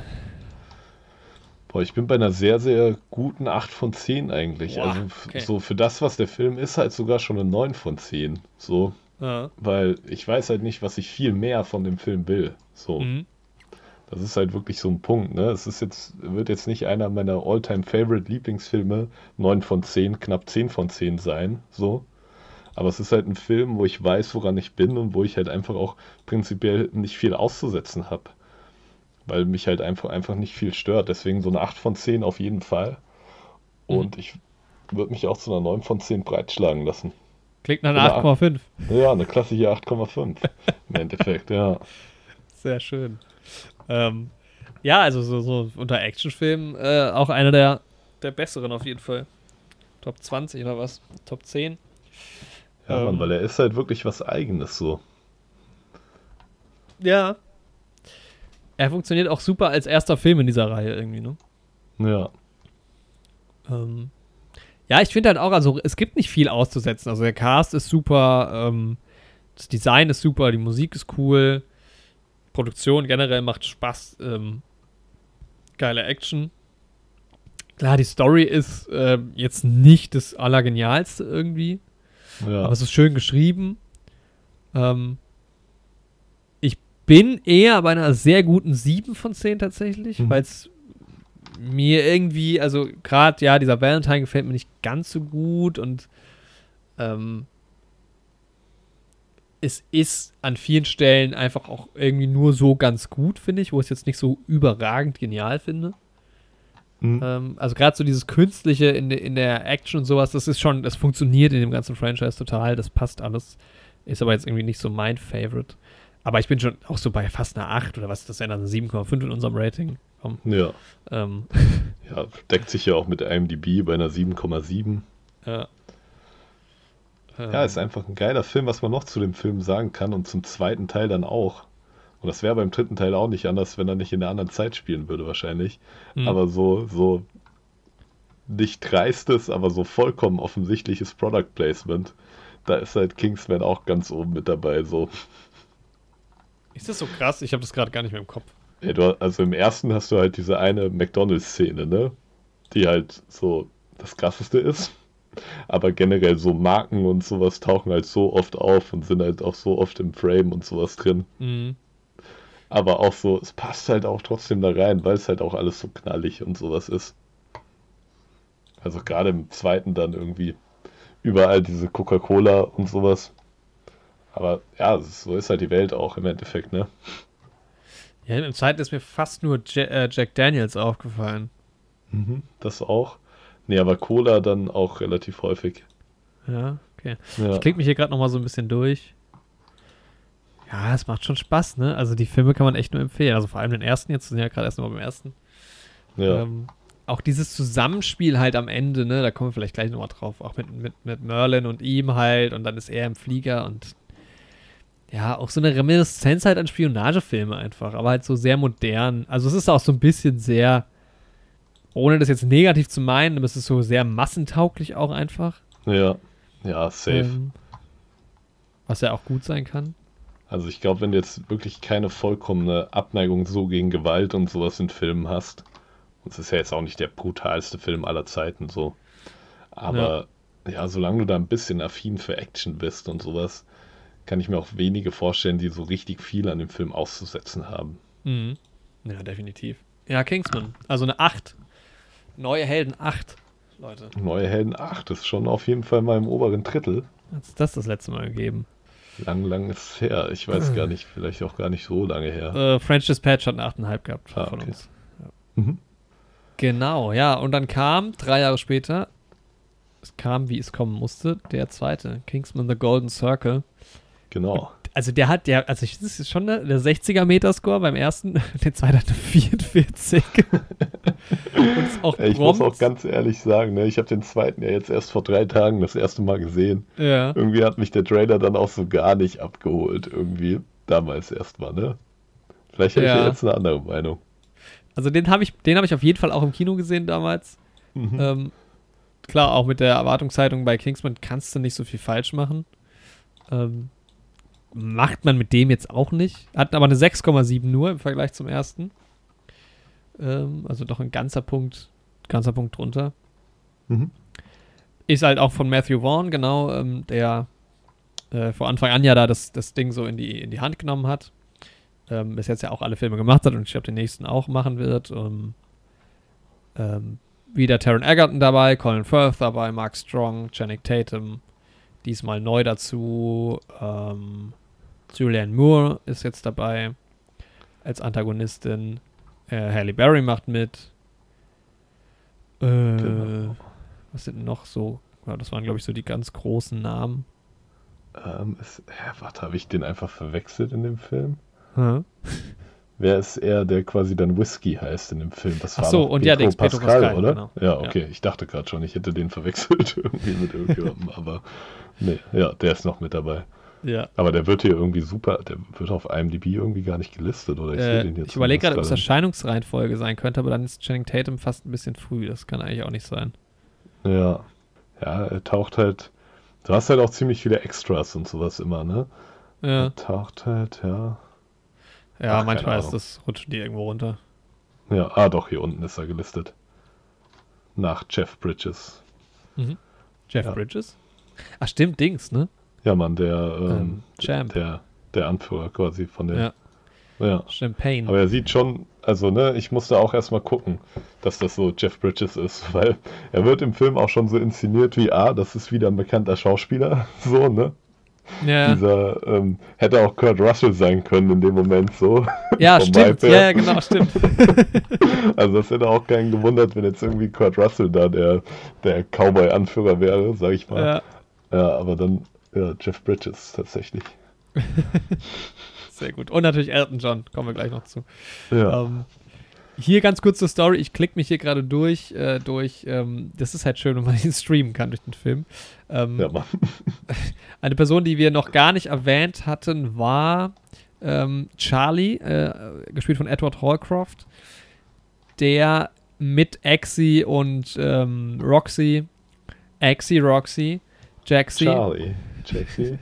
Nee, mit denen er bei diesem Auswahlprogramm dabei war im ersten Teil und eben auch so ein großkotziger Typ war, der im Endeffekt da auch rausfliegt und sich dann eher auf die Seite des Vincent, nee, nicht Vincent. Doch, oder? Oder? Nee, Valentine. Ich war gerade bei Vincent Vega, glaube ich. Irgendwas, Mann. auf Valentines Seite, beziehungsweise halt auch irgendwie zu so einer reichen Familie gehört und ein Teil der Story ist halt auch, dass Valentine alle reichen Leute halt irgendwie so ein bisschen schützen will. Genau, er will im Prinzip sowas Arsch-in-Noah-mäßiges machen. Ne? Das genau, sagt ja. er auch, glaube ich, direkt, dass das irgendwie seine Vorstellung ist, dass quasi alle armen Leute weggespült werden und nur noch die reichen Leute existieren. So. Irgendwie so, ja. Ja, und der Film fängt direkt, muss man sagen, ich gucke jetzt gerade mal auf die Zeit. Also der zweite Teil, genau, fängt mit einer 10-minütigen Sequenz an, die halt einfach saugeil ist für den Start von so einem zweiten Film. Also eine geile Actionsequenz dieser, jetzt habe ich schon wieder vergessen, wie er heißt. Charlie? Genau, Charlie kommt eben, begegnet Exi vorm Kingsman Headquarter. Also was, wer es nicht weiß, ist natürlich eine geheime Organisation. Kingsman sind oft, quasi für die Außenwelt einfach nur eine Schneiderei. Genau. Taylor, was ist das im Englischen? Im Deutschen? Ja, Schneider. Ne? Anzugschneider. Ja. Herrenausstatter. Ja. Und steht ihm gegenüber und versucht ihn ja nicht zu töten, aber zumindest irgendwie zu kidnappen oder so. Genau. Und dann gibt es direkt mal eine geile Actionsequenz, wo Charlie und Exi durch London fahren und sich die Fresse einschlagen und dann wird Exi noch beschossen von irgendwelchen unbekannten Bösen. Genau. Sehr geile Anfangs-Action-Sequenz, muss man sagen. Vor allem irgendwie, es fährt ja ein Taxifahrer quasi die ganze Zeit, das schwarze Taxi. Und ich dachte irgendwie die ganze Zeit, die werden computergesteuert. Auf einmal sieht man ihn so. Ja, aber er sagt ganz am Anfang, sagt er zu ihm, fahr los. Das stimmt. Ganz kurz damit. Also ist natürlich auch ein Agent, aber da war die erste Bond-Anspielung, weil am Ende dieser Action-Sequenz fährt er dann mit dem Auto ins Wasser natürlich, wie bei der Wet Nelly in James Bond. Ja. Entkommt natürlich erstmal und ist die Wet Nelly das Krokodil-U-Boot? Nee, das ist so ein Lotus. Okay. Sehr schnittiges Ding, ja. Geiler Moment, weil die fahren dann. Ja, also ich meine, James Bond ist halt manchmal auch so ein bisschen klamaukig. Die fahren dann, fahren erstmal da unten, also fahren ins Wasser, tauchen dann da drin, entdecken dann die geheime Basis von Stromberg. Da schließt sich der Stromberg-Kreis. Und kommen dann wieder zurück und kommen dann an einem Strand zurück. Und alle machen halt große Augen, weil plötzlich dieses Auto aus dem Wasser rausfährt. Und James Bond, also gespielt von Roger Moore, der ja diese extreme Leichtigkeit immer gespielt hat, macht dann so das Fenster runter und schmeißt so einen Fisch raus. Was dann auch völlig bekloppt ist, weil wie sollte der Fisch ins Auto gelangen? Aber gut. Ja. Sehr schöne Szene. Und guckt halt dabei auch so gentleman-like irgendwie. Das ist so schön. Ja, in dem Film wird auch direkt die Antagonistin eigentlich etabliert. Ähnlich wie im ersten Teil, ne? Relativ früh. Genau. Was ja anders ist als bei James Bond, wo das ja eigentlich erst immer so in der zweiten Hälfte so richtig rauskommt, was die Hintergründe sind und wer der große Bösewicht damals meistens ja in männlicher Form war. Ja, und ja, sie wird halt auch als ziemlich böse etabliert, ne? Mhm. Sie hat halt auch eine Organisation und ja, im Prinzip wird ja eigentlich nur gezeigt, wie man irgendwie Teil dieser Organisation wird. Genau. Und was also man Poppy dafür auf sich nehmen muss. Julianne Moore. Genau, auch ein sehr poppiger Charakter. Ja. Ja, die hat sich halt irgendwie im Urwald irgendwo so eine geheime Basis, halt auch klare James-Bond-Reminiszenz aufgebaut und halt alles so im 50s-Style. Also sie sitzt in so einem Diner drin. Da hast du halt auch das massenhafte Cola-Product-Placement, was ich vorhin meinte. Aber das passt halt auch. Also ist da wirklich, jetzt muss ich mal gucken, ist da wirklich Coca-Cola gefeatured? Ja. Das kann ja auch halt keiner mal separat auf Disney Plus gehen, aber ja. Und generell, also es tauchen einfach viele Marken so auf. Was ich aber eigentlich auch ganz gerne mag, ne? Ich habe es ja jetzt irgendwie bei Once Upon a Time in Hollywood, Don't Look Up gesagt, wo sie dann diese fiktiven sozialen Netzwerke da benutzt haben irgendwie. Ich finde das cooler, wenn man da einfach was aus unserer Welt nimmt, weil es weiß doch eh jeder, was gemeint ist und so. Auf jeden Fall.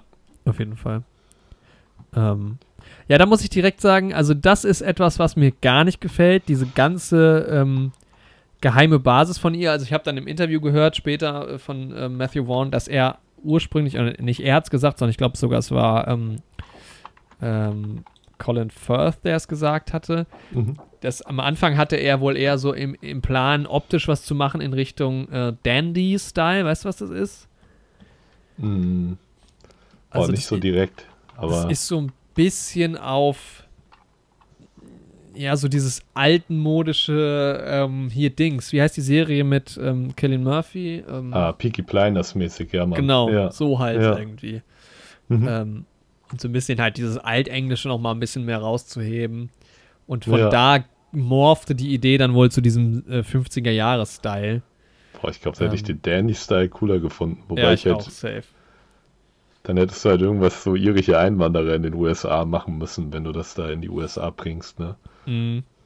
Ja, und ich meine, sie heißt halt Poppy und sie ist halt auch poppig. Bei mir ist sie ist halt poppig, ja. Das ist halt ihr Charakter, ihr Wesensmerkmal, so.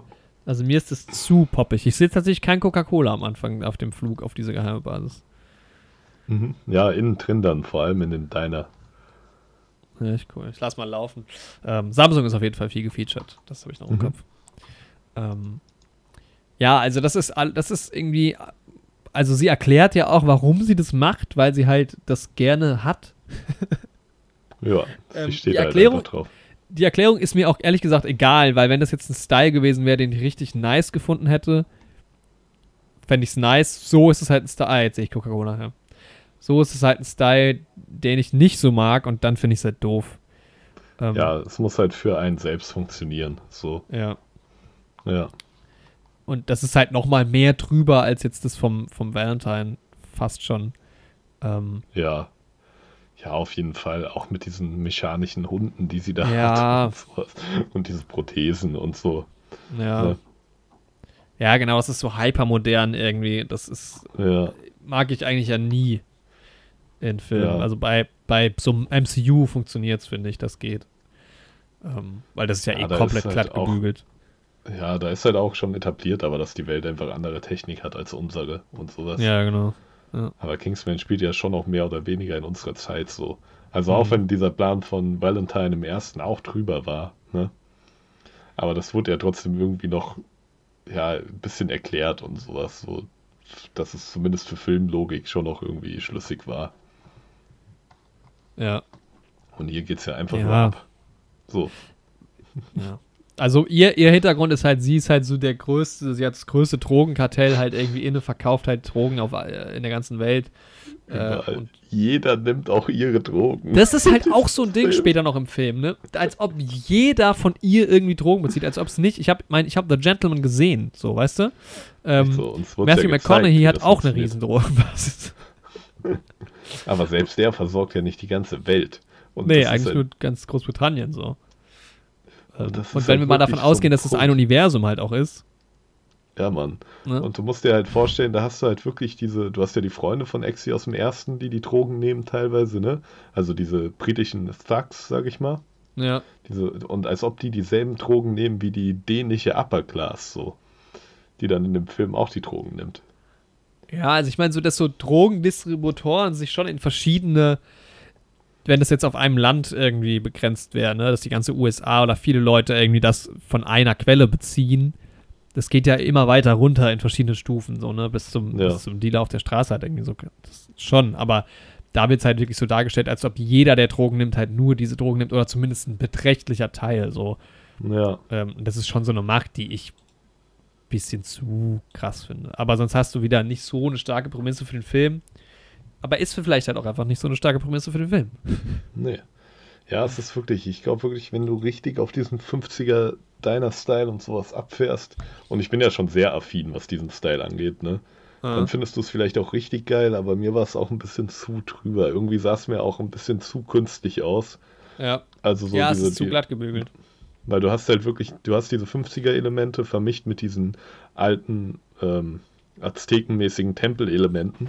Und dass diese 50er-Elemente so glatt gebügelt aussehen, das finde ich ja noch okay, so. Weil dann ist da halt alles auf Hochglanz und sowas. Aber auch die Tempel sahen mir halt auch zu künstlich aus und so. Da hast du einfach zu sehr gesehen, dass das Kulisse ist. Mir war auch zu wenig los. Also bei diesen James-Bond-Geheimbasen fragt man sich natürlich immer, okay, was machen die tausenden Leute, die da arbeiten gerade überhaupt, an irgendwelchen Hebeln und so drücken.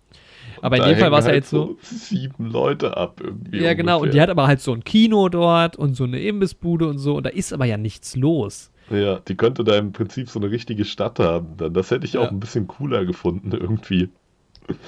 Wenn sie auch so eine Koexistenz gehabt hätte, vielleicht wirklich mit so einem Volk, das da noch lebt.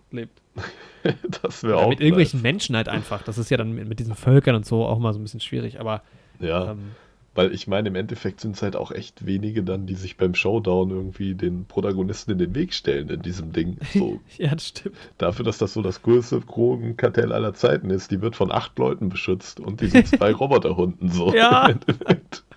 Stimmt schon, ja, stimmt schon. Und die dann auch auftauchen, kommen auch dann erst. Also wenn du es vergleichst zum ersten Teil, hatte Winston so richtig, richtig viele, so eine ganze Armee. Ja. Was auch immer so die Frage ist, ne? Und generell auch der Anfang von diesem, man hat ja, wenn Poppy etabliert wird, dieses Vorstellungsgespräch halt, wo man sich auch fragt, warum will er für sie überhaupt arbeiten? Also da wäre jetzt mal die Chance gewesen, zu etablieren, warum so jemand, so ein Henchman irgendwie auch für die Böse arbeiten will. Ja, echt so. Und die Figur selbst taucht halt auch fast gar nicht mehr auf. Taucht die überhaupt nochmal auf? Die wurde halt nur benutzt, irgendwie, um zu etablieren, wie krass es sein muss, da zu arbeiten. Ja. Aber dann waren es halt auch keine krassen Henchmen. Also ja. Abgesehen von einem vielleicht. Wird kaum noch, hat halt noch diese Side-Story mit Elton John halt. Genau. Ja. Der da gefangen gehalten wird. Was aber ein geiler Comic Relief ist, also das kaufe ich. Ja, das funktioniert schon. Aber auch da wäre es halt geiler gewesen, wenn irgendwie, ja, guck mal, das ist doch auch eigentlich eine geile Stadt, so kannst du immer schon ins Diner gehen, irgendwie ab und zu dir eine Show von Elton John anhören. Also da arbeiten doch auch Leute lieber als in jedem anderen Drogenkartell, sag ich mal. Ja, stimmt schon. Ja, das hätte man nochmal irgendwie genau ein bisschen ausschmücken können eigentlich. Dass da zumindest ein bisschen mehr los ist, das macht es halt so ein bisschen greifbarer dann. So ist es halt echt so ein bisschen so ein glatt gebügeltes irgendwas. Ja. Ja, gefiel mir nicht so gut. Was ich nice fand wiederum, also die haben halt diesen Style natürlich fortgesetzt von den Kingsmen, was ich sehr, sehr nice finde, das sind so Details, aber zum Beispiel Exi mit der roten Jacke, der hat ja dieses rote Samtjackett an, was man auch, glaube ich, auf dem Titel sieht, ja. Genau, ja. Und so diese Kleinigkeiten, ne? Also das ein bisschen ausreizen, was geht halt mit diesem Style, ne? Dann ist er ja relativ am Anfang, also er ist ja jetzt der Freund von der schwedischen Prinzessin, was auch generell so eine absurde Side-Story ist, die sehr, sehr genial ist. Die einfach zusammengekommen sind, weil das war ja wirklich am Ende vom ersten Teil wirklich nur so eine James-Bond-mäßige Female-Trope quasi in dem Fall noch so, ne? Und dass die dann so eine richtige Beziehung daraus machen irgendwie. Strange. Was ich eigentlich geil finde, weil es halt wieder so ein bisschen Impact gibt, weil die Mutter ist halt erzählt von Exi, die kommt ja jetzt gar nicht mehr vor in dem Film. Ja, ich bin mir gar nicht, nicht spoilern, aber ich glaube am Ende kommt sie nochmal kurz vor. Kann sein, ja. Aber es wird generell mal wieder viel zu schnell erzählt. Das ist so häufig in Filmen so. Warum werden denn Liebesgeschichten irgendwie so abgehandelt innerhalb von 2 Wochen oder was? Also es ist so... Ja. Oh, das geht mir so auf den Nerven. Das ist jetzt nicht bei dem Film exklusiv. Das hatten wir so oft in letzter Zeit. Aber weißt du, da nimmt sich so ein Spider-Man noch richtig Zeit dafür. Ja. Angemerkt, ein MCU-Marvel-Film macht das besser als so ein Franchise. Also. Ja, das ist halt echt ein bisschen schade irgendwie. Ja. Also da hätten die lieber die Zeit nutzen sollen, um irgendwie die Freundschaft mit Roxy mehr auszubauen. Ja, genau. Ja, weil die ist ja am Anfang... Ja. Genau, sie ist ja direkt so am Start auch am Anfang und hilft ihm so ein bisschen aus der Patsche. Genau. Da hatte ich am Anfang kurz Angst, dass sich da auch so ein Liebesdreieck anbahnt, was ja dann im Endeffekt nicht so war, wo ich sehr froh drüber war, weil das hätte ich, auch wenn ich Love Story weiter ausbauen und so immer cool finde, aber das hätte ich in dem Film, glaube ich, auch gar nicht gebraucht. Also das hätte mich, glaube ich, genervt so. Gerade weil ich es im ersten Teil so cool finde, dass es einfach mal eine Freundschaft ist zwischen einer männlichen und einer weiblichen Figur. Ja. Dass Hollywood halt auch mal zeigt, dass es das auch gibt. So. Man hat halt noch die Spannung, vor allem im ersten Teil, dass sie vielleicht doch böse ist, irgendwie, finde ich immer. Aber ist es ja dann irgendwie nicht. Sie ist ja so loyal und dann hilft sie ihm halt richtig auch auf so einer persönlichen Ebene im zweiten Teil. Ist schon sehr schön, irgendwie so. Ich wollte aber eigentlich auf diesen Style hinaus, weil sie ja dann bei diesem schwedischen Königshaus, dieses Groundhopping halt auch da, ne? Wieder in dem Film. Also wie schnell die Länder bereisen, aber gut. Da finde ich halt, man kann da auch öfter mal so eine Reise zeigen, so. Ja, echt. Also da wieder bei James Bond, du siehst ihn halt noch am Flughafen irgendwie ankommen. Ja, gerade wenn du auch so ein geiles Flugzeug auch noch hast und sowas. Ja, genau, ja. Haben sie ja teilweise sogar auch. Also später wird es ja sogar noch auch etabliert, in beiden Filmen. Ja. Das hast du halt da gar nicht. Aber trotzdem ist es ein geiler Moment, wo er halt in diesem Königshaus sitzt. Das ist halt alles, ne? Die haben halt die Bediensteten, kann man sie ja tatsächlich so nennen, haben ja diesen Barock-Style irgendwie auch. Also auch da ist einfach ein geil ausgestatteter Film erstmal. Und die Szene ist halt auch super witzig so, ne? Ja. Und da hat der Humor mich auch voll abgeholt. Funktioniert auch einfach gut.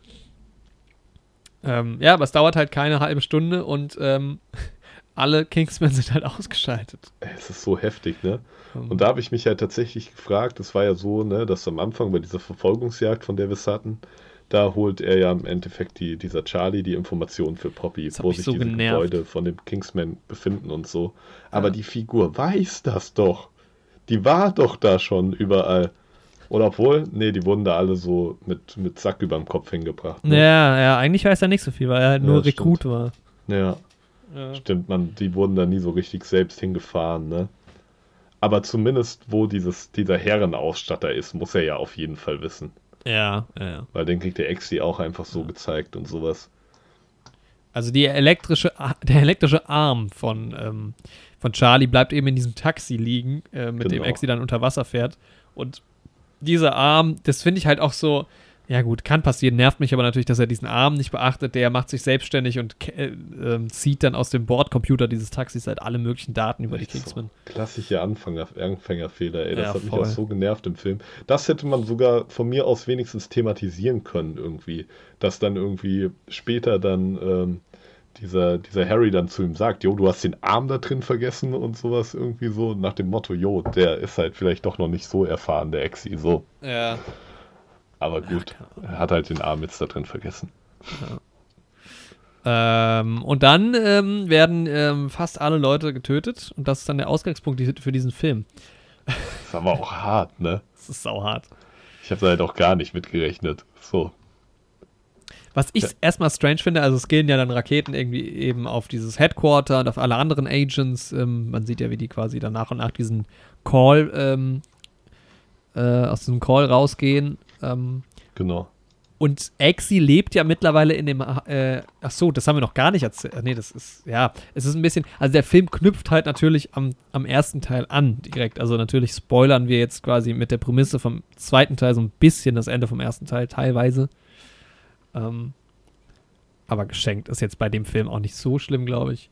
Ja. Wir müssen es ja nicht detailliert erklären. Jedenfalls wohnt ja aber jetzt Exi in dem Haus von Harry, was ich so ein bisschen seltsam finde. Ja. Weil es ja nicht sein Haus so. Er nistet sich da einfach ein.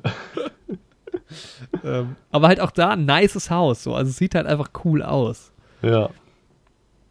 Ist schon ganz schön. Ja, und halt auch, dass so ein guter Kumpel von Harry, von Exi halt auch einfach stirbt. Ja, ist auch heftig. Ja. Aber da finde ich schade, dass, ich bin mir nicht sicher, aber ich glaube, das sind nämlich nicht die Freunde aus dem ersten Teil. Die sind gerecastet irgendwie. Oder andere Freunde halt. Gut, eine Figur kann auch mehr Freunde haben, ne? Ich gucke jetzt mal nach. Ich hatte nämlich den Eindruck, ehrlich gesagt, auch so ein bisschen. Also wir hatten zumindest, also im ersten Teil hatten wir... Da waren es halt nur 2 auch, ne? Jetzt sind es ja, glaube ich, 4 oder 3. Ja, das sind 3, ja. Die sind am Anfang ja noch die feiern noch diesen Geburtstag, ja, mit der. Genau. Das ist halt so eine komische Dynamik. Jetzt feiert die Prinzessin von Schweden ihren Geburtstag halt irgendwie so in dieser abgerockten Hütte von diesem Kumpel. Echt so. Aber irgendwie auch nice, also why not? Also, ja. Ich mache gerade mal bei Disney Plus beide Szenen auf. Die sind ja in diesem Pub am Anfang. Ja. Im ersten Teil. Dass die gleichen sind, weiß ich nicht genau. Aber das ist halt generell so. Das ist halt schon sehr emotional, aber drauf eingegangen wird halt auch nicht mehr. Also, dass du nochmal eine Beerdigung oder sowas siehst. Ja, echt so. Ja. Ja, ist ein bisschen schade irgendwie. Ja. Hätte ich noch ganz schön gefunden, glaube ich. Ja. Ja, ich glaube, das hätte einen auch mehr mitgenommen, wenn das Franchise schon ein bisschen weiter wäre und man irgendwie die Freundschaft noch ein bisschen mehr etabliert hätte, so. Mhm. Und dann, ja, aber ja, auch generell diese Bombenangriffe, ne? Dass da halt auch keiner drüber redet irgendwie. Ja. Also dieses Kingsman-Gebäude ist ja in London so in der Innenstadt. Und da wird einfach ein ganzes Gebäude weggesprengt. Und auch sonst. Überall werden halt einfach Gebäude weggesprengt auf der Welt. Das wird ja schon mal voll den medialen Trubel geben, so. Ja, Es ist auch super schnell wieder aufgebaut am Ende. Ja. Das stimmt schon. Ja, es werden so ein paar Sachen einfach, um es einfacher zu machen, nicht behandelt. Aber hey. Genau. Also der eine Typ ist auf jeden Fall schon mal der gleiche. Ich glaube, es ist der Jamal. Mhm. Also der dann auch in dem, im zweiten Teil die Brille und so aufsetzt. Ja, nee, genau. Stimmt ja nicht. Nee, das kann ja nicht sein. Hm? Der ist ja dann, ach so, warte mal. Ist das der? Ich gucke mal. Ja, doch, oder? Nee, das ist der nicht. Der mit der Kappe ist das, glaube ich. Der ist aber, glaube ich, neu. Warte mal, ich gucke. Also in der Bar ist auf jeden Fall... Sind die nur zu dritt in dieser Bar? Ja, die sind nur zu dritt. Also Exi und seine zwei Kollegen. Okay, dann ist der eine Kollege, könnte der gleiche sein, der deutlich zugelegt hat. Mhm. Der eine dritte ist auf jeden Fall neu. Ich glaube auch der stirbt, ist neu. Und dann der eine weitere, den gibt's schon. Ah, ist so eine Mischung irgendwie. Ja. Ah, okay. Das ist aber auch nicht so wichtig. Genau. Ja, und dann bleiben halt eben nur noch Merlin und er übrig im Prinzip, ne? Genau. Und die gehen jetzt halt der ganzen Sache auf den Grund. Und die ziehen jetzt los. Ziehen los und kommen dann am Ende in den USA an und treffen auf eine äquivalente Organisation. Das Ganze ist auch sehr, sehr lustig aufgelöst, finde ich. Ja.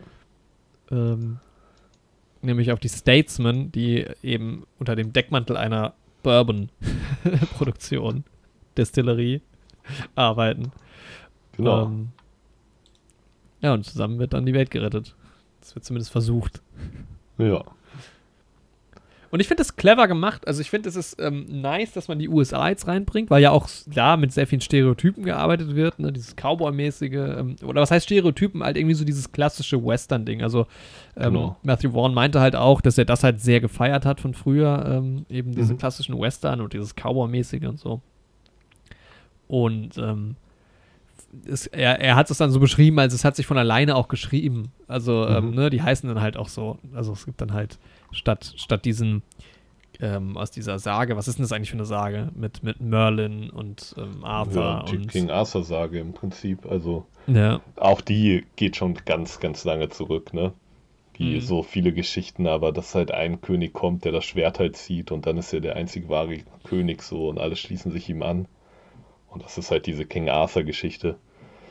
Er zieht halt das Schwert aus diesem Stein und dann wissen alle, dass er der wahre König von England ist. Und dann hat er halt seine Tafelrunde, die ja dann quasi die Kingsmen alle darstellen. Allen voran halt Lancelot als sein treuster Henchman im Prinzip auch. Mhm. Als sein höchster Ritter und Merlin halt als der Zauberer. So, ja, klassische Luke Skywalker-Story halt auch irgendwie, ne? Zauberer am Start, du kriegst ein nice Schwert, du bist der Auserwählte, so. Das glaube ich echt auch wieder so eine Geschichte, die älter ist als die Zeit. Mhm. Einfach verankert. Ja.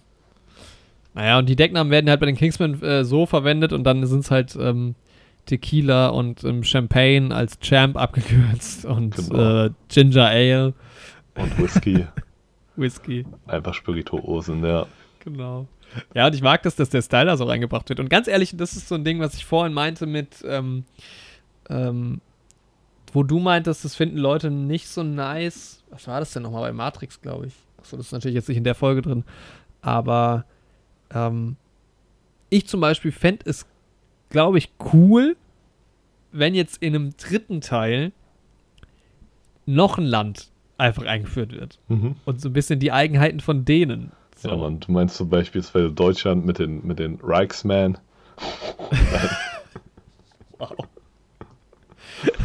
Nee, aber du hast dann so Italien oder so, keine Ahnung. Also man müsste natürlich eine gute Idee haben, wie man das halt dann auch umsetzt. So. Ja, Mann. Ich glaube, das fänden viele auch blöd, wenn man dann sagen würde, okay, ist jetzt dann wieder das Gleiche wie jetzt im zweiten Teil. Ja. Aber irgendwie fände ich das, glaube ich, cool. Also auf jeden Fall hat mir das gut gefallen, dass man halt mit den USA nochmal so ein einfach, ja, auch auf optischer Ebene so ein bisschen, es ist ja schon irgendwo das Gleiche, aber mit einem neuen Kniff halt irgendwie. Ja, ja, haben die auch ganz gut gemacht. Und ich denke, da soll es ja dann auf jeden Fall weitergehen mit Channing Tatum. Genau, er ist ja zumindest auch am Ende dann nochmal Thema, aber es ist natürlich auch so, dass die jetzt natürlich beide auch Englisch sprechen und so und du hast die amerikanischen Schauspieler und die deutschen und die britischen Schauspieler oder auch Rinnen. Das ist hast du natürlich, kannst du jetzt vielleicht mit Italien oder sowas nicht so gut dann darstellen. Ja. Du machst jetzt auch Australien oder was, ich weiß es nicht. Das ist dann Hugh Jackman. Ja, Mann, wäre schon auch witzig, oder? Die Bushman. Ja, und Dings, aber ist nicht Dings sogar Australien? Nee, warte, es gibt doch eine. Welche Schauspielerin ist denn Australierin? Boah, einige bestimmt. Ja, ja, auf jeden Fall einige, aber ich habe gerade eine bestimmte im Kopf. Gut, Margot Robbie natürlich wäre da prädestiniert. Die meine ich aber nicht. Nicole Kidman, genau. Ah, okay. Mhm. Wobei Nicole Kidman schon nah, ich will den beiden jetzt nicht zu nahe treten, aber irgendwie auch nah an Julianne Moore dran ist. So vom Typ. Mhm. Und ich meine jetzt nicht nur wegen der Haarfarbe. Sondern auch irgendwie so von diesem, also ich glaube, Nicole Kidman hätte diese Rolle der Poppy halt auch spielen können. Irgendwie so ein bisschen abgefahren, ausgeflippt. Ja, stimmt schon, ja. Ja, aber bring doch Margot Robbie und Hugh Jackman und Chris Hemsworth da rein. Ja, ab geht's. Machen wir nochmal Australien und dann sind es irgendwie so, Australien hat doch auch ganz schöne Stereotype. Ja, echt so. Super. Ja, dieses ganze, die wilden Tiere und sowas, die alle umbringen. Ja. Hier, ja, Joel Edgerton. Dann hast du Taron Egerton und Joel Edgerton. Nice, wer so alles Australier ist, ne? Also ey, Ben Mendelsohn. Eric Banner noch mit rein. Ja, Mann. Dann hast du das ganze Marvel-Ensemble auch dabei. Mhm. Mel Gibson. Hier, Heath Ledger noch dazu. Okay. Das ist geschmacklos. Sorry. Ja. Die 101 besten australischen Schauspieler und Schauspielerinnen. Platz 1, Cate Blanchett. Platz 2, Toni Collette. Platz 3, Guy Pearce. Platz 4, Heath Ledger, Russell Crowe. Was ist es für ein Ranking? Hugo Weaving auch. Dabei auch aus Australien. Nice. Komm, wir gehen sie alle durch. Also. Sag mal eine Zahl zwischen 1 und 101. Geboren, aber in Nigeria tatsächlich. Ah, okay. Da sieht man wieder die Fänge des Commonwealth an der Stelle. Sag mal eine Zahl zwischen 1 und 101. 13. Ben Mendelsohn, den hatten wir schon. Ja. 12. Ich bin jetzt mal ganz unten. Ruby Rose. Kick Gary. Jetzt werden die Namen auch ein bisschen absurd. Wer heißt denn Kick mit Vornamen? Ja, so. Kingsman, ne? Was ich auch schön finde bei dieser Liste auf IMDb, du kannst bei IMDb auf einer Seite maximal 100 Titel oder Personen anzeigen. Und es ist halt 101 besten Darsteller und Darstellerinnen. Das heißt, auf der zweiten Seite ist Phoebe Tonkin ganz allein. Oh. Ja. Hart, ja. Kingsman, Golden Circle. So heißt übrigens die Organisation, falls ihr euch das gefragt habt. Genau, die böse Organisation. Die sich eben auch dazu auszeichnet, dass sie sich alle so einen goldenen Kreis, also so einen Kreis aus tatsächlichem Gold in die Haut einschmelzen lassen. Mhm. Ziemlich ein bisschen exzentrisch. Von einem schönen Roboter, der von Claudia Schiffer gespielt wird. Oder gesprochen wird. Ja. Die ja auch mitproduziert hat. Hä? Spricht dieser Roboter? Boah, ich hab's auch nicht mehr so präsent im Kopf, ich hab's aber halt gelesen, ne? Vielleicht ja, mal ich meine, es gibt eigentlich nur eine relevante Szene, ne? Ja. Also viel spricht er auf jeden Fall nicht, aber es ist auch eher dann so ein kleines Cameo. Ja. Ich glaube, sie hat zumindest den neuen Kingsman produziert. Mhm. Mitproduziert. Wie es bei den anderen ist, weiß ich gerade gar nicht. Ich finde ich meine, vielleicht können wir gerade mal die Guy Ritchie-Parallelen ein bisschen aufziehen, weil ich finde, die beiden haben halt einfach sehr viel gemein, auch in ihrer Art. Mhm. So eine Produktion halt zu starten. Also ich hatte nach The Gentleman, der ja von Guy Ritchie ist, auch ein bisschen ins Making-of geschaut und da ging es halt auch drum, dass ja am Set einfach ein bisschen ausprobiert wurde und dann halt jeder mal so ein also es ging nicht um The Gentleman, das Set, sondern um einen anderen Film, aber dass einfach Leute, da war dann die Kostümdesignerin, die halt irgendwie irgendwo mal einen Spruch gebracht ist und so durchs Bild gelaufen ist irgendwie. Und das ist einfach so ein bisschen ja, auch sich alles nicht so super ernst nimmt. Ich meine, das merkt man ja auch bei den Filmen. Ja. Und ich finde, den Vibe hast du da schon auch so ein bisschen. Also es ist nicht so 100% klamaukig vielleicht wie in dem einen oder anderen Guy Ritchie-Film. Aber, ja, und dann hast du natürlich auch das Drogenthema, was halt also es könnte irgendwie auch generell ein Guy Ritchie-Film sein, auch mit dem Gras, was halt geraucht wird. Ja. Dort. Ja, aber das ist irgendwie offensichtlich ja auch irgendwie eine ganz schöne Freundschaft. Also die beiden sind auf jeden Fall aus einem Holz geschnitzt. Ja. Und ja, was wenn ich tatsächlich ganz cool finde, ist dieser Charlie, also auch der Darsteller, der ist irgendwie cool drauf, der ist ja dann so ein bisschen der Kompagnon von Poppy. Mhm. Und obwohl ich halt, ja, Julianne Moore nicht so gerne mag, ihn fand ich irgendwie ganz cool, weil er irgendwie so lässig ist, er hat auch einen ganz coolen Style. So wahnsinnig viel macht er auch nicht mehr im Film. Er ist dann, glaube ich, noch am Ende nochmal relevant. Ja, so richtig. Er kämpft halt nochmal. Ja, doch, der ist ja dann nochmal in dieser alpinen Szene dabei. Ja. Stimmt.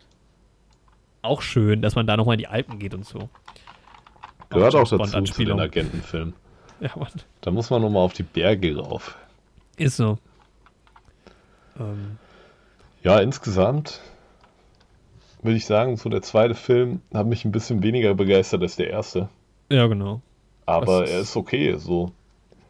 Also er ist mir halt tatsächlich manchmal ein bisschen zu drüber. Mhm. Aber ja, da man halt auch irgendwie weiß, dass er sich da selbst nicht so ernst findet und so, stört das einen auch nicht so richtig. Aber ich finde so, da hat der erste doch eine bessere Balance gefunden. Ja, also ich finde halt, was mich beim ersten Teil schon gestört hat, stört mich halt hier noch viel mehr, ist halt tatsächlich diese antagonistische Rolle. Also diese Poppy finde ich halt super uninteressant irgendwie. Und da war jetzt Wilhelm, Valentine, ja. Wilhelm wäre auch ein guter Name für so einen Bösewicht. Ja, Mann, aber das hat man ja dann schon jetzt im nächsten Teil. Ja, stimmt. Ja, ist recht. Finde ich sie halt, also Valentine fand ich noch irgendwie so ganz cool. Sie mag ich halt irgendwie gar nicht mehr. Und ja, da ist halt jetzt auch klar, die Motivation ist halt irgendwie, sie vergiftet jetzt alle Leute, die Drogen nehmen, um dann halt ihr Drogenkartell aufzubauen. Das ist halt so ein low, also keine Ahnung, ist ein bisschen zu drüber, also das Interesse ist da irgendwie nicht so. Ich will ja eigentlich auch nur allen zeigen, wie krass sie ist, so, ne? Ja, genau, eigentlich macht sie es ja nur, um zu erpressen. So. Ja, das ist ja wirklich so der Punkt irgendwie. Und vor allem so, sie will ja Drogen legalisieren im Endeffekt. Ja. Durch ihre Erpressung, aber sie bringt ja ihren größten Kundenstamm um. Ja, hat sie ja nicht wirklich vor, aber ja. Aber das finde ich irgendwie so das Schwächste halt an dem Film, ne? Also interessanter sind ja eher so die zwischenmenschlichen Beziehungen, die sich dann noch auftun, auch gerade wie sich manche Charaktere entwickeln, hat auch Merlin irgendwie, der nochmal ein bisschen mehr eine tragende Rolle bekommt.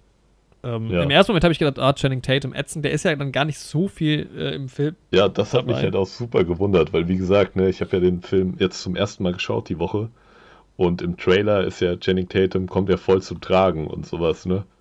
Aber er ist ja dann relativ schnell aus dem Film auch wieder draußen. Ja. Da hätte ich irgendwie gar nicht mitgerechnet. Ja, ich meine, er wird ja wohl im dritten dann nochmal weiterkommen. Also ich glaube, er wurde auch ein bisschen etabliert einfach in dem Film. Denke ich auch, damit man ihn dann richtig in seinem eigenen Statesman-Film ausatmen lassen kann. Ja, das ist auch die Frage, ob es da vielleicht auch nochmal ein eigenes Spin-off für Statesman halt geben wird. Ja, ich denke schon. Ist auf jeden Fall im Gespräch. Ja. Also ich hatte auch damals eben gehört, dass da diverse Sachen geplant sind. Also der nächste Kingsman, können wir dann gleich nochmal drauf kommen.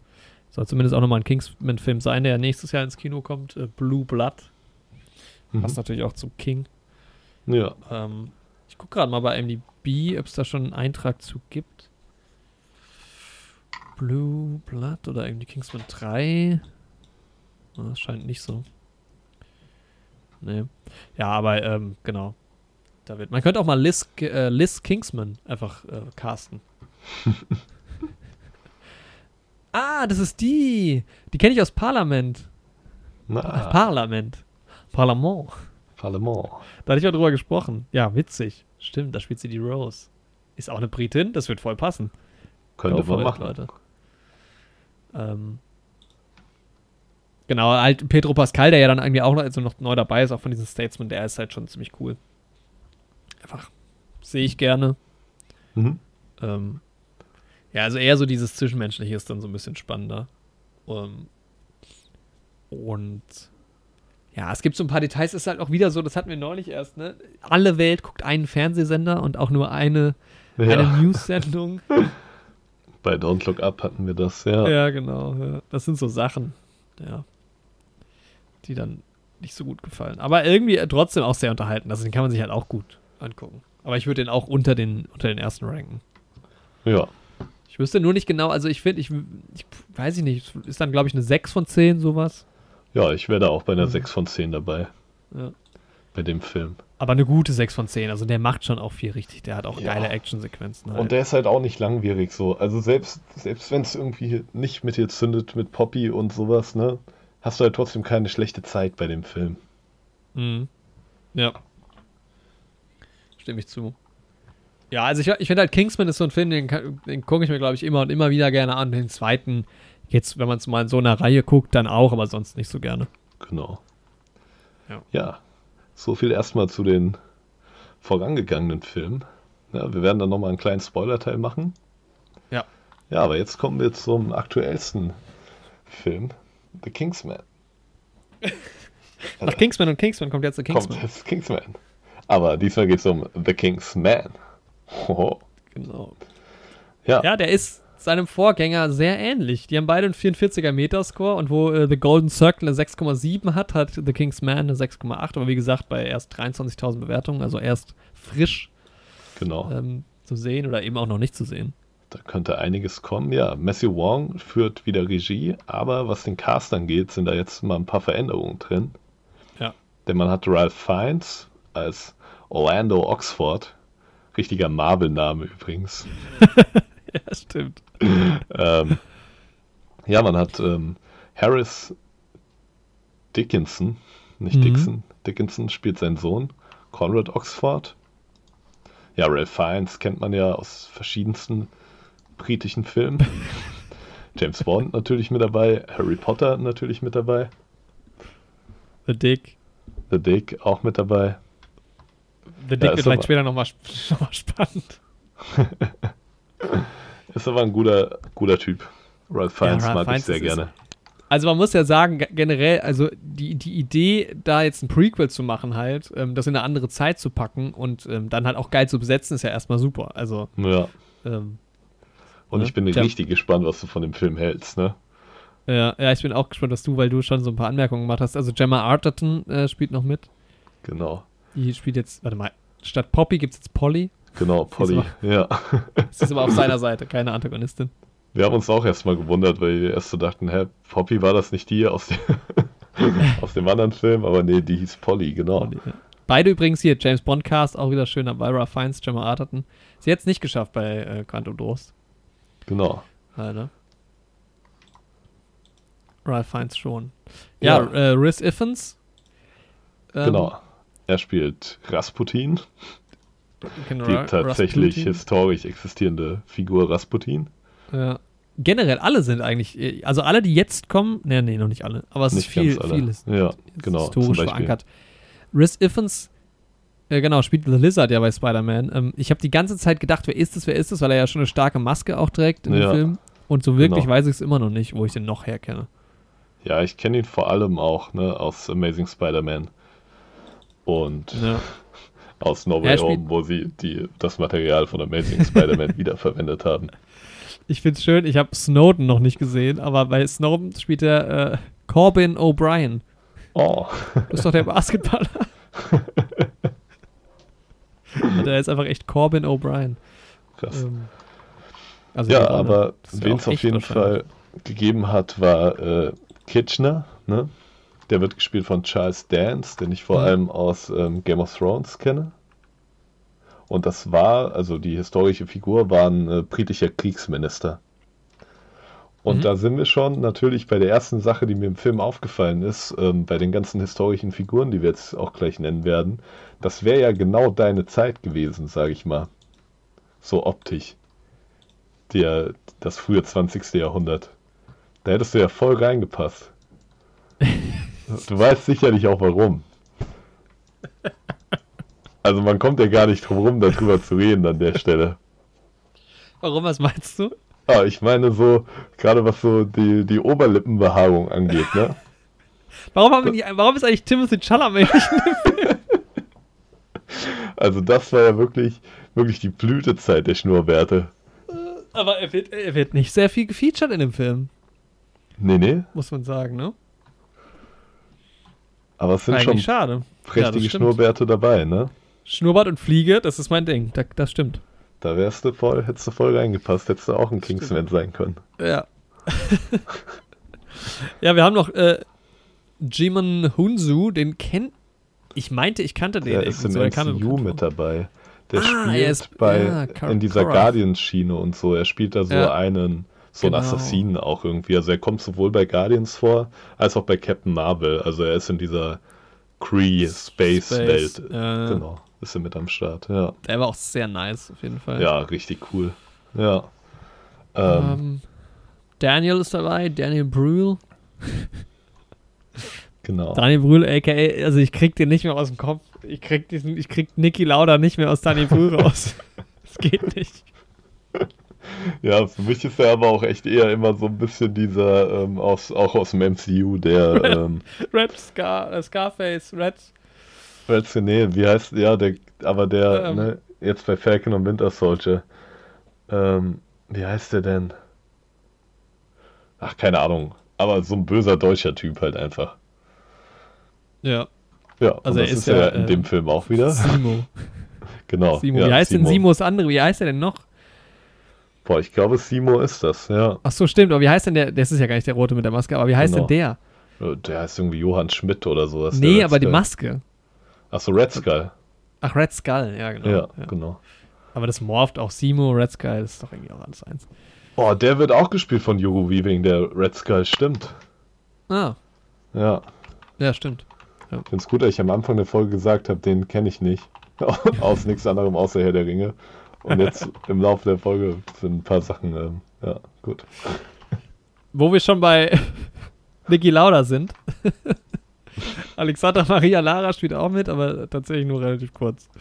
Ja. Aber sie spielt ja die Frau von Niki Lauda. Im gleichen Film. Ja. Ja, ansonsten ist mit dabei Tom Hollander. Der Name ist mir natürlich erstmal wegen der Ähnlichkeit zu Tom Holland aufgefallen. Ja. Aber ich weiß nicht, ob es dir im Abspann aufgefallen ist, aber da steht einfach Tom Hollander hoch 3. Ja, das habe ich gesehen. Genau, weil er die 3 Cousins spielt, die damals Europa regiert haben. Den deutschen Kaiser, den russischen Zar und den englischen König. Ach so, ich dachte, das heißt Tom Hollander der Dritte. Nee, es ist tatsächlich, spielt er 3 Rollen und es ist mir im Film nicht aufgefallen.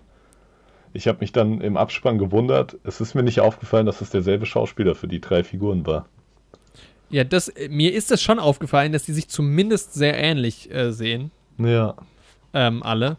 Aber was sie ja wohl auch taten. Also ich meine, es sind halt Cousins, ne? Ja, genau. Seit George der Fünfte. Ja. Nikolaus II. Als russischer Zar und Wilhelm II. Als damaliger deutscher Kaiser. Und sie sind alle Enkelinnen von König Victoria. Genau, ja. Komisch, dass man das dann so in den Abspann geschrieben hat, trotzdem. Weil den ja auch einfach 3-mal nennen können. Ja. Ja, und da kommen wir halt schon zu dem ersten Punkt. Ich hatte dich davor nochmal drauf angesprochen, bevor wir den Film geguckt hatten. Bevor du den Film geguckt hattest. Dass der Film sich halt stark erstmal, also er spielt halt kurz vorm Ersten Weltkrieg oder im Ersten Weltkrieg auch noch, dass der Film sich halt stark an geschichtlichen, politischen Ereignissen eben orientiert oder sich daran bedient quasi. Und mir war es fast, also ich hätte mich lieber gerne vorher noch mit der Geschichte befasst, weil das natürlich dir alles im Film auch erklärt wird und so und die Leute, aber es ist, glaube ich, cooler, wenn du wirklich weißt, ah ja, stimmt, das war ja so und so und diese ganzen Zusammenhänge einfach ein bisschen präsenter hattest. Ich muss sagen, ich bin halt ein bisschen im Thema drin, ne? Ja. Deswegen war es für mich halt voll okay. Aber man braucht da schon ein bisschen die historische Vorkenntnis. Dann ist es schon ein bisschen cooler irgendwie. Dann ist es cooler, ja. Also man versteht es schon alles irgendwie, weil wenn es jetzt eine fiktive Story wäre, dann würdest du es ja genauso verstehen. Also man kann es quasi auch als fiktive Story so akzeptieren, aber... Gerade Rasputin ist ja eine super spannende Figur, ne? Das ist ja wirklich, man denkt ja in dem Film, der wird so drüber dargestellt. Aber das war ja wirklich die öffentliche Wahrnehmung von ihm. Also ja, auch wenn umstritten ist, dass er wirklich so drauf war, aber das ist ja das, was ihm wirklich nachgesagt wurde zu der damaligen Zeit und wie er nach außen gewirkt hat. Und er sah ja wirklich so aus. Und viele haben ihn ja wirklich für magisch gehalten im Zarenreich Russland. Und das ist einfach eine super spannende historische Figur. Ja, interessant. Also von dem hatte ich auch nur ganz wenig gehört im Vorhinein. Mhm. Also in welchem Zusammenhang der auch zum Zar stand und so, das wusste ich nicht.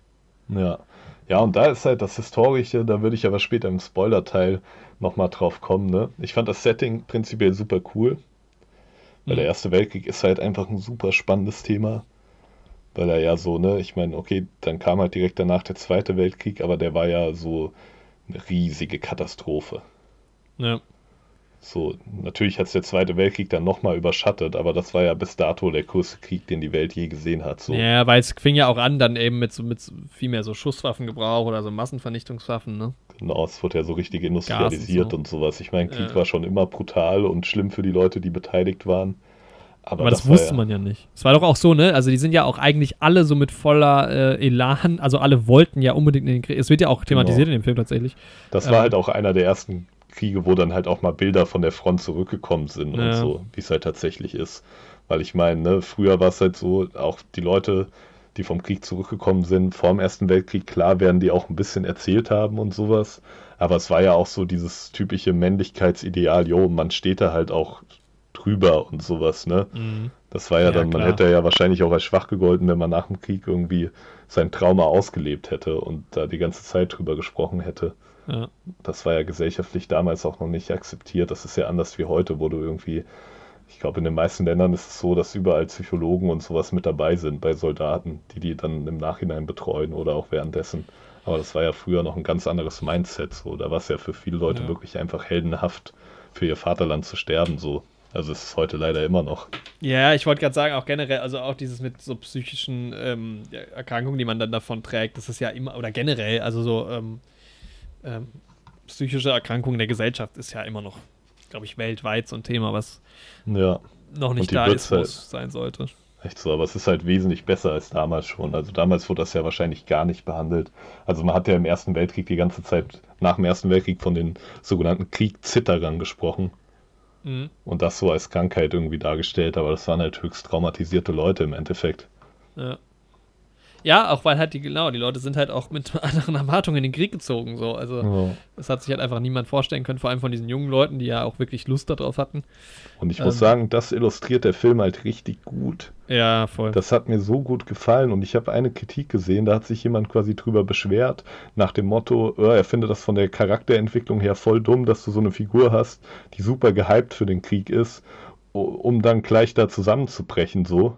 Und dann habe ich mir diese Review angeschaut und es hat mich wirklich ein bisschen wütend gemacht tatsächlich, dieses Unverständnis dafür, so war es halt damals. Das ist genau die Erfahrung, die so viele Leute geschildert haben, gerade im Ersten Weltkrieg. Das ist ja genau der Punkt, worum es geht. So. Und das war jetzt eigentlich ein Kritiker, dessen Videos ich irgendwie ganz gerne gucke eigentlich und der jetzt eigentlich auch nicht so unreflektiert wirkt, ne? Ja, aber manchmal ist man auch einfach in Rage und dann beschwert man sich über irgendwas. Ja, komisch. Ja. Aber da gehen halt Meinungen auch manchmal auseinander. Ja, auf jeden Fall hast du dieses historische Thema, ne, in dem Film. Mhm. Und ich würde später im Spoiler-Teil noch ein kleines bisschen darauf eingehen. Ja. Aber das jetzt hier auch nicht zu einer historischen Diskussion ausufern lassen. Ja, auf jeden Fall. Er ist halt auf jeden Fall da so sehr nah dran. Ne? Also für mich wäre es irgendwie schön gewesen, hätte ich da noch mal ein bisschen mehr den Kontext, aber das ist jetzt nichts, was ich dem Film irgendwie, also das ist jetzt nicht die Diskussion, hätte man das Vorwissen gebraucht oder nicht, braucht man definitiv nicht. Ich persönlich hätte es dann cooler gefunden. Genau, weil der Film spielt halt nicht nur in der Zeit, sondern er thematisiert halt auch die Ereignisse sehr stark. Ja, genau. Genau. Ja, was ist die Ausgangssituation? Ich habe es am Anfang nicht ganz gerafft, muss ich sagen, weil der Protagonist von Ralph Fiennes gespielt hat, dieser Orlando Oxford, ich habe nicht verstanden, wer er ist, so was er für eine Position hat. Also er ist offensichtlich irgendwie mit dem Militär verknüpft, ist zumindest auch wohlhabend in dieser Zeit. Wann fängt das an? Also frühes 20. Jahrhundert halt. Im frühen 20. Jahrhundert, genau. Und er ist halt ein britischer Soldat und auch ein Adeliger, aber von seiner Abstammung her, ne? Ja, ne, er ist auch halt einfach ein Graf oder ein Lord. Ey, da da spielt so viel zusammen, auch mit diesem The Gentleman, ohne Witz, weil da geht es ja auch irgendwie um diese Aristokratie und so. Ja. Das ist echt sehr, sehr spannend. Und ich habe den kleinen Lord geguckt vor Weihnachten. Mhm. Da geht es ja auch darum. Ja. Da ist auch Obi-Wan Kenobi mit dabei. Oh ja. Da bahnen sich die Theorien an. Andi, ich sag's dir. Genau. Ja, auf jeden Fall hat dieser Orlando Oxford selbst im Krieg gekämpft. Ja. Und hat da auch das Red Cross fürs Rote Kreuz gearbeitet, was ja auch irgendwie in dieser Zeit dann gegründet wurde. Also 1870 wurde das wohl gegründet. Und genau, hat dann halt gemerkt, dass er halt Krieg als was sehr Abstoßendes empfindet und ist halt relativ pazifistisch geworden und hat halt seine Fähigkeiten genutzt, um quasi humanitäre Hilfe während dem Krieg eigentlich zu leisten. Ja. Und das war in Südafrika in dem Krieg damals, also in einer britischen Kolonie in Südafrika. Und genau, da war er eben auch seine Frau mit dabei und sein Sohn, und die Frau ist halt gestorben in einem dieser Rote Kreuz-Einsätze. Mhm. Und seitdem ist er halt sehr protective, hat einen sehr großen Beschützerinstinkt, was seinen Sohn angeht, und zieht ihn quasi nur zu Hause in ihrem Anwesen auf, in ihrer Grafschaft, in ihrem Herrenhaus, und er darf halt nichts von der Welt sehen. Genau. Aber der Sohn springt dann nach vorne, der Sohn ist dann schon so 17, glaube ich. Genau, am Anfang war der so 5 oder sowas, würde ich jetzt mal schätzen. Und genau, der Sohn will aber natürlich wie so ein junger Teenager halt gerne die Welt sehen. Und er kriegt natürlich auch die ganze Kriegspropaganda mit, die für den Ersten Weltkrieg gemacht wurde. Und er würde halt eben auch gerne sein Land im Krieg verteidigen. Also das ist ja so sein Hauptantrieb irgendwie. Er wird auch von anderen Leuten irgendwie schon ein bisschen gehänselt und gemobbt. Irgendwie, dass er nicht im Krieg kämpft. Na, sie geben ihm da ja irgendwie diese Feder oder sowas. Ja, genau. Was wohl ein Zeichen dafür ist, ein Feigling zu sein. Genau, er ist halt einfach nicht zufrieden mit seiner Position und findet halt, dass sein Vater einen zu großen Beschützerinstinkt hat. Ja. Genau, und wichtig ist halt auch noch, also diese Polly, die halt mit denen da wohnt, die ist quasi eine Angestellte und kümmert sich so ein bisschen halt auch um den Konrad, also den Sohn. Genau. Und der Schola ist auch ein Angestellter, der ist halt der Kampftrainer kann quasi. Sehr gut kämpfen, genau, und hat ihm halt sehr gut kämpfen, also vor allem halt nicht mit einer Waffe, sondern mit, ist auch so ein bisschen, ne, der Konflikt, also er kämpft ja echt mit Messer und mit seinem Körper. Ja. Und diese Polly zum Beispiel ist ja eine sehr gute Schützin, auch noch witzigerweise. Genau. Und es gibt, glaube ich, auch ganz am Anfang kurz irgendwie so dieses Argument, wo sie sagt, dass das halt heutzutage, da hat man quasi Schusswaffen und man muss nicht mehr sich, gegenüberstehen, um zu kämpfen. Ja, und ich glaube, das ist halt tatsächlich auch, auch so ein Punkt am Ersten Weltkrieg, der den Krieg da so verändert hat, ne? Weil da war es ja wirklich noch so, dass halt trotzdem noch viel mit Schwertern gekämpft wurde und auch viel noch mit Pferden in die Schlacht geritten wurde und sowas. Also selbst im Zweiten Weltkrieg war das ja zuweilen auch noch so tatsächlich. Wo man halt, was man eigentlich gar nicht so im Kopf hat, ne? Ja, ich glaube, das war so der erste Krieg, wo halt dann diese Schützengräben halt auch so etabliert wurden, ne? Weil man halt eben auf Distanz gekämpft hat und nicht mehr sich auf dem offenen Feld so gegenüberstand. Das gibt's aber ja dann auch in dem Film wieder, die Szenen. Genau, und wo es dann halt auch Bombenangriffe mal auf Städte und sowas gab. Ja. Das hattest du ja in der Form vorher auch nie. Also klar wurden auch mal Städte belagert und irgendwie mit Katapulten beschossen, aber halt nicht mit Flugzeugen, die irgendwie direkt von oben Bomben abwerfen konnten. Ja. Und sowas. Genau, das Thema Fliegen generell wird ja auch stark thematisiert als eine sehr neu aufkommende Technik. Also dieser Chola will ja auch gar nicht fliegen am Anfang und sagt, ne, der Mensch sollte nicht fliegen. Ja, genau. Ja. Und parallel, es ist immer noch ein Kingsman-Film, sieht man auch hier wieder von Anfang an eigentlich eine geheime Organisation, die auch wieder sehr nah an James Bond dran ist. Das ist nämlich quasi Spectre. Also es gibt einen geheimen Bösen, den man die ganze Zeit nicht sieht, ähnlich wie Blofeld. Genau. Und er hat auch eine Blofeld anmutende Frisur. Die habe ich gerade gar nicht mehr im Kopf. Er hat halt kahl rasierten Kopf. Wobei Blofeld nicht immer kahl rasiert ist. Ah, okay. Und genau, hat dann eben so seine eigenen Agenten und Agentinnen, die da am Start ist. Und unter anderem eben da zum Beispiel auch Daniel Brühl, oder? Wenn ich mich recht erinnere. Genau, ja. Und auch diese Valerie Pachner, spielt genau. Die Mata Hari, ist eine österreichische Schauspielerin, glaube ich. Die fand ich auch echt cool. Also die beiden sind ja irgendwie auch so ein bisschen zusammen unterwegs. Genau, und letzten Endes eben auch Rasputin. Genau, ja, der eben da auch so eine Art Agent ist. Und es wird schon relativ schnell etabliert, dass eben dieser unbekannte Bösewicht die politischen Mächte in Europa gegeneinander ausspielen will. Sprich, die drei, die wir schon angesprochen haben. Ja, er will im Endeffekt quasi den Ersten Weltkrieg provozieren. Genau, ja. Beziehungsweise er macht das ja auch erfolgreich. Also so wird es ja... Genau. So wird es ja quasi dargestellt, als wäre er dann derjenige, der die Fäden so ein bisschen in der Hand hatte und eben diese drei Cousins gegeneinander ausspielt. Genau, er hat da quasi an jedes große Königshaus jemanden eingeschleust und die drängen halt, die drei Cousins immer weiter den Konflikten nachzugehen. Ja. Ja, und dann wird relativ schnell thematisiert, was ja tatsächlich, was ja im Geschichtsunterricht auch ein häufig genannter Satz ist, der Tropfen war, der das Fass zum Überlaufen gebracht hat, oder der Funke, der das Pulver fast zum Explodieren gebracht hat, nämlich, dass der Kronprinz von Sarajevo ermordet wird. Auf offener Straße. Auf offener Straße, genau. Und der steht eben auch in Verbindung zu diesem Orlando Oxford in der Geschichte, insofern, dass die irgendwie Cousins sind oder auch irgendwie verwandt. Und er ist ja sogar im Film jetzt sogar dabei, also besucht die ja gerade. Und so geht halt diese Geheimarbeit los. Also sie bekommen halt mit ihrem kleinen Geheimdienst, den sie aufgebaut haben, mit, dass der eben in Gefahr ist. Beziehungsweise, der schreibt einen Brief an die, ne? Mhm. Und dann wollen sie halt der Sache nachgehen. Aber ich finde es irgendwie ganz cool, wie dieser Geheimdienst am Anfang da etabliert ist, dass sie quasi so aus Bediensteten und sowas bestehen, die halt einfach von den Mächtigen nicht wahrgenommen werden und dadurch halt einfach viele Staatsgeheimnisse und sowas mitbekommen. Also es sind halt eben genau dieser Orlando, der halt mit Polly und Shola, mit die drei leben ja in diesem Haus und die drei sind das, die so ein bisschen halt die Connections haben, unter den Bediensteten halt auf der ganzen Welt, ins Weiße Haus, überall auf der Welt halt. Ja, sie haben da ein großes Netzwerk aufgebaut. Ja. Genau, ja.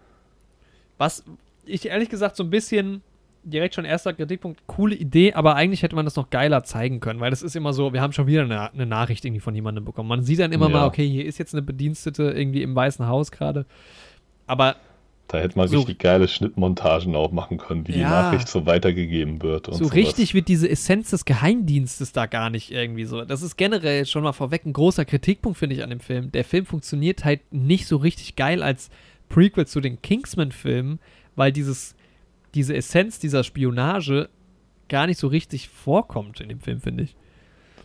Ja, also nicht an so vielen Stellen. Also ich finde, an manchen Stellen geht's dann, ne? Also gerade wenn sie irgendwas infiltrieren und sowas, gerade wenn sie auch beim russischen Zaren sind und so, da mutet das schon geheimdienstarbeitsmäßig an. Aber es wird dann halt immer ein bisschen, dann passiert halt Action oder sowas, die halt auch wieder over the top ist. Und dann ist man halt auch wieder ein bisschen raus.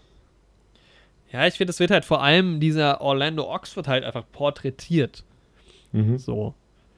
Aber ja, also dieses Undercover-Geheimdienstmäßige ist ein bisschen und auch so, also dass die natürlich da noch nicht an einem Punkt sind, wo die Kingsmen, die wir zum 21. Jahrhundert stehen, ist ja auch klar, auch was so Gadgets und so angeht, aber die haben ja schon ein bestehendes Netzwerk und mir wurde aber nie gezeigt, wie dieses Netzwerk überhaupt zustande kam. Also das wird irgendwann so revealed, dass es das gibt und dann ist es halt da. Okay. Ja. Also das war ein bisschen schade. Genau. Wie ist es denn? Ich habe irgendwie die ganze Zeit auch im Kopf die Dolchstoßlegende. Bin ich da? Nee, das ist nach dem Ersten Weltkrieg.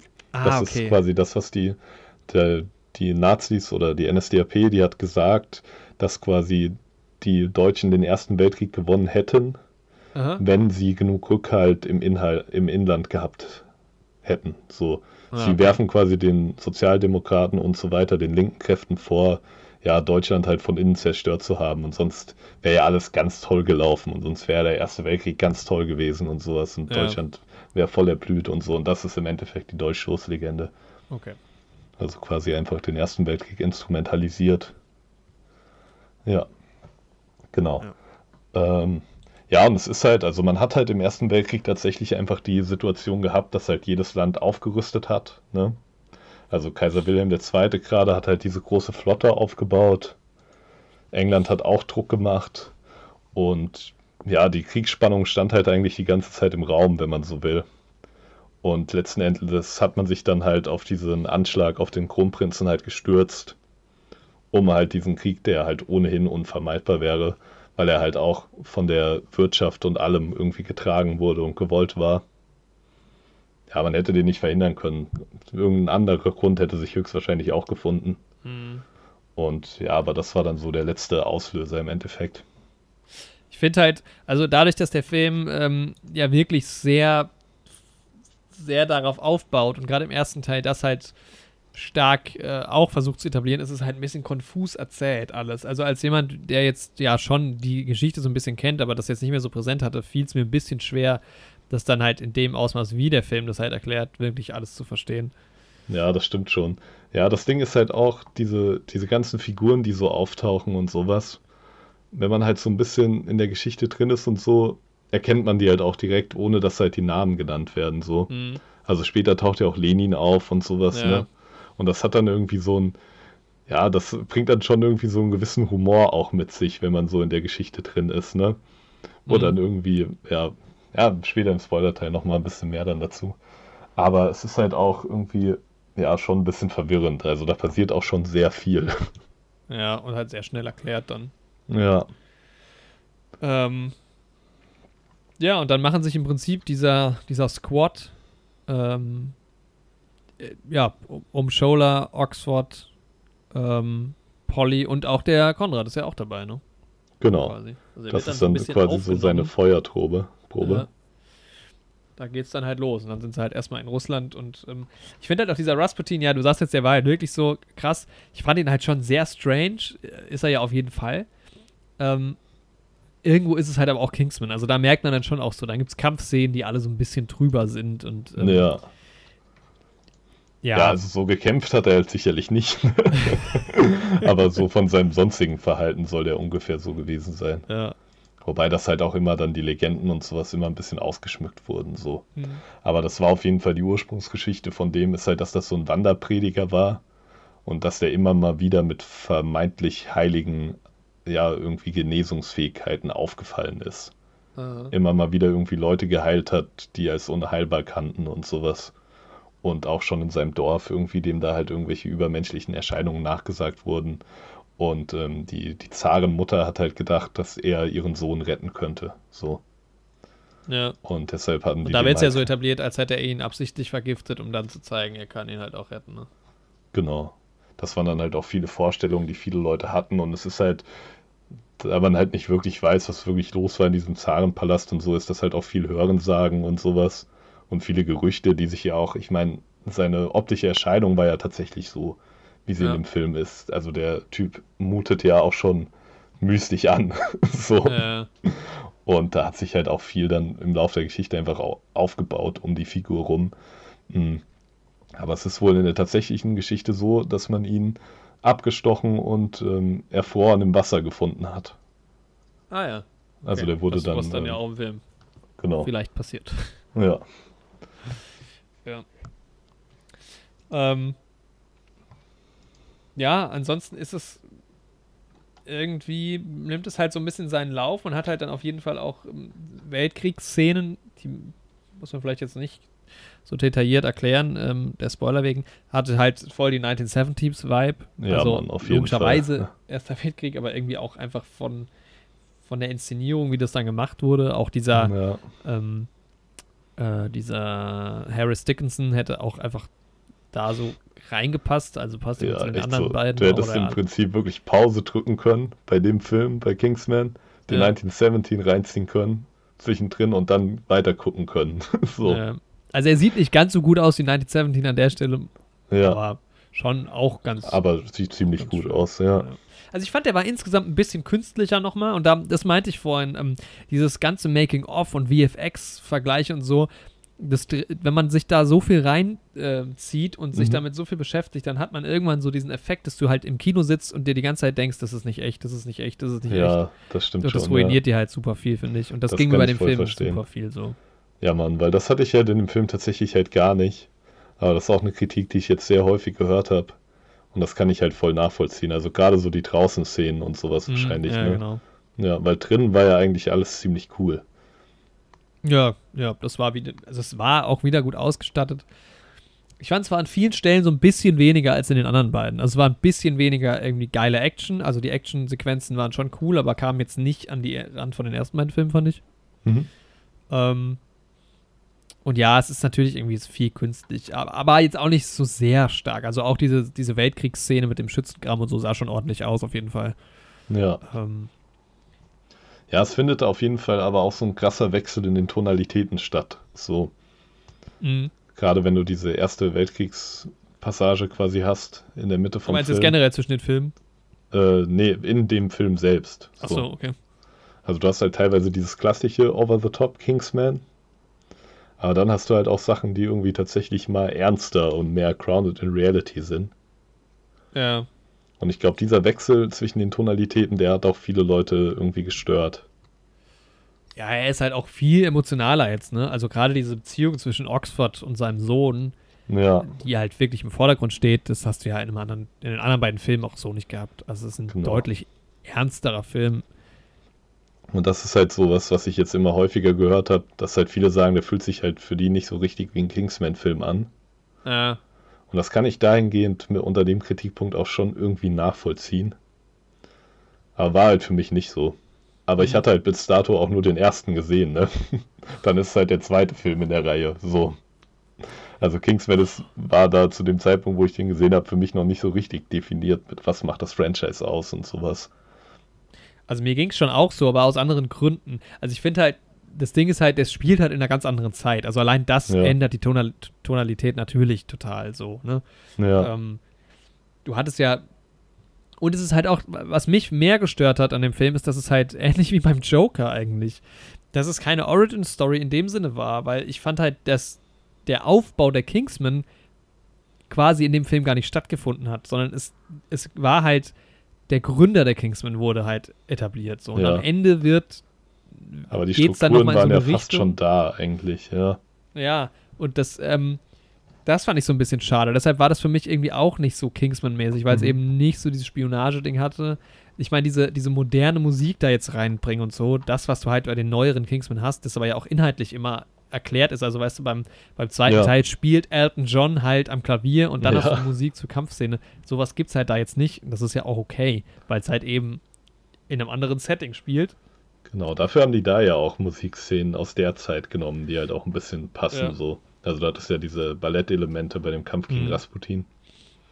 Musik diese war auch Gang cool. Soll er übrigens wirklich gehabt haben, wo man so wirkt, als würde man schweben, wenn man eine lange Robe trägt. Ja, das habe ich auch. Ja. Habe ich auch gelesen. Ich glaube, das trainiere ich mir auch mal an. Was wollte ich jetzt noch sagen? Genau, die Musik generell, es hatte so ein bisschen Tenet-Vibes, fand ich. Fand ich eigentlich auch ganz gut. Mhm. Ja, Ralph Fiennes ist halt irgendwie auch wieder Ralph Fiennes. Da komme ich gleich noch zu. Aber er ist halt trotzdem nice. Kann man jetzt nicht so viel falsch machen. Die anderen mochte ich halt irgendwie auch. Ich finde ihn tatsächlich auch ziemlich stark irgendwie. Also ich finde, geht ziemlich gut in der Rolle auf. Ja. Ich glaube, es ist mein Lieblings-Ralph Fiennes tatsächlich.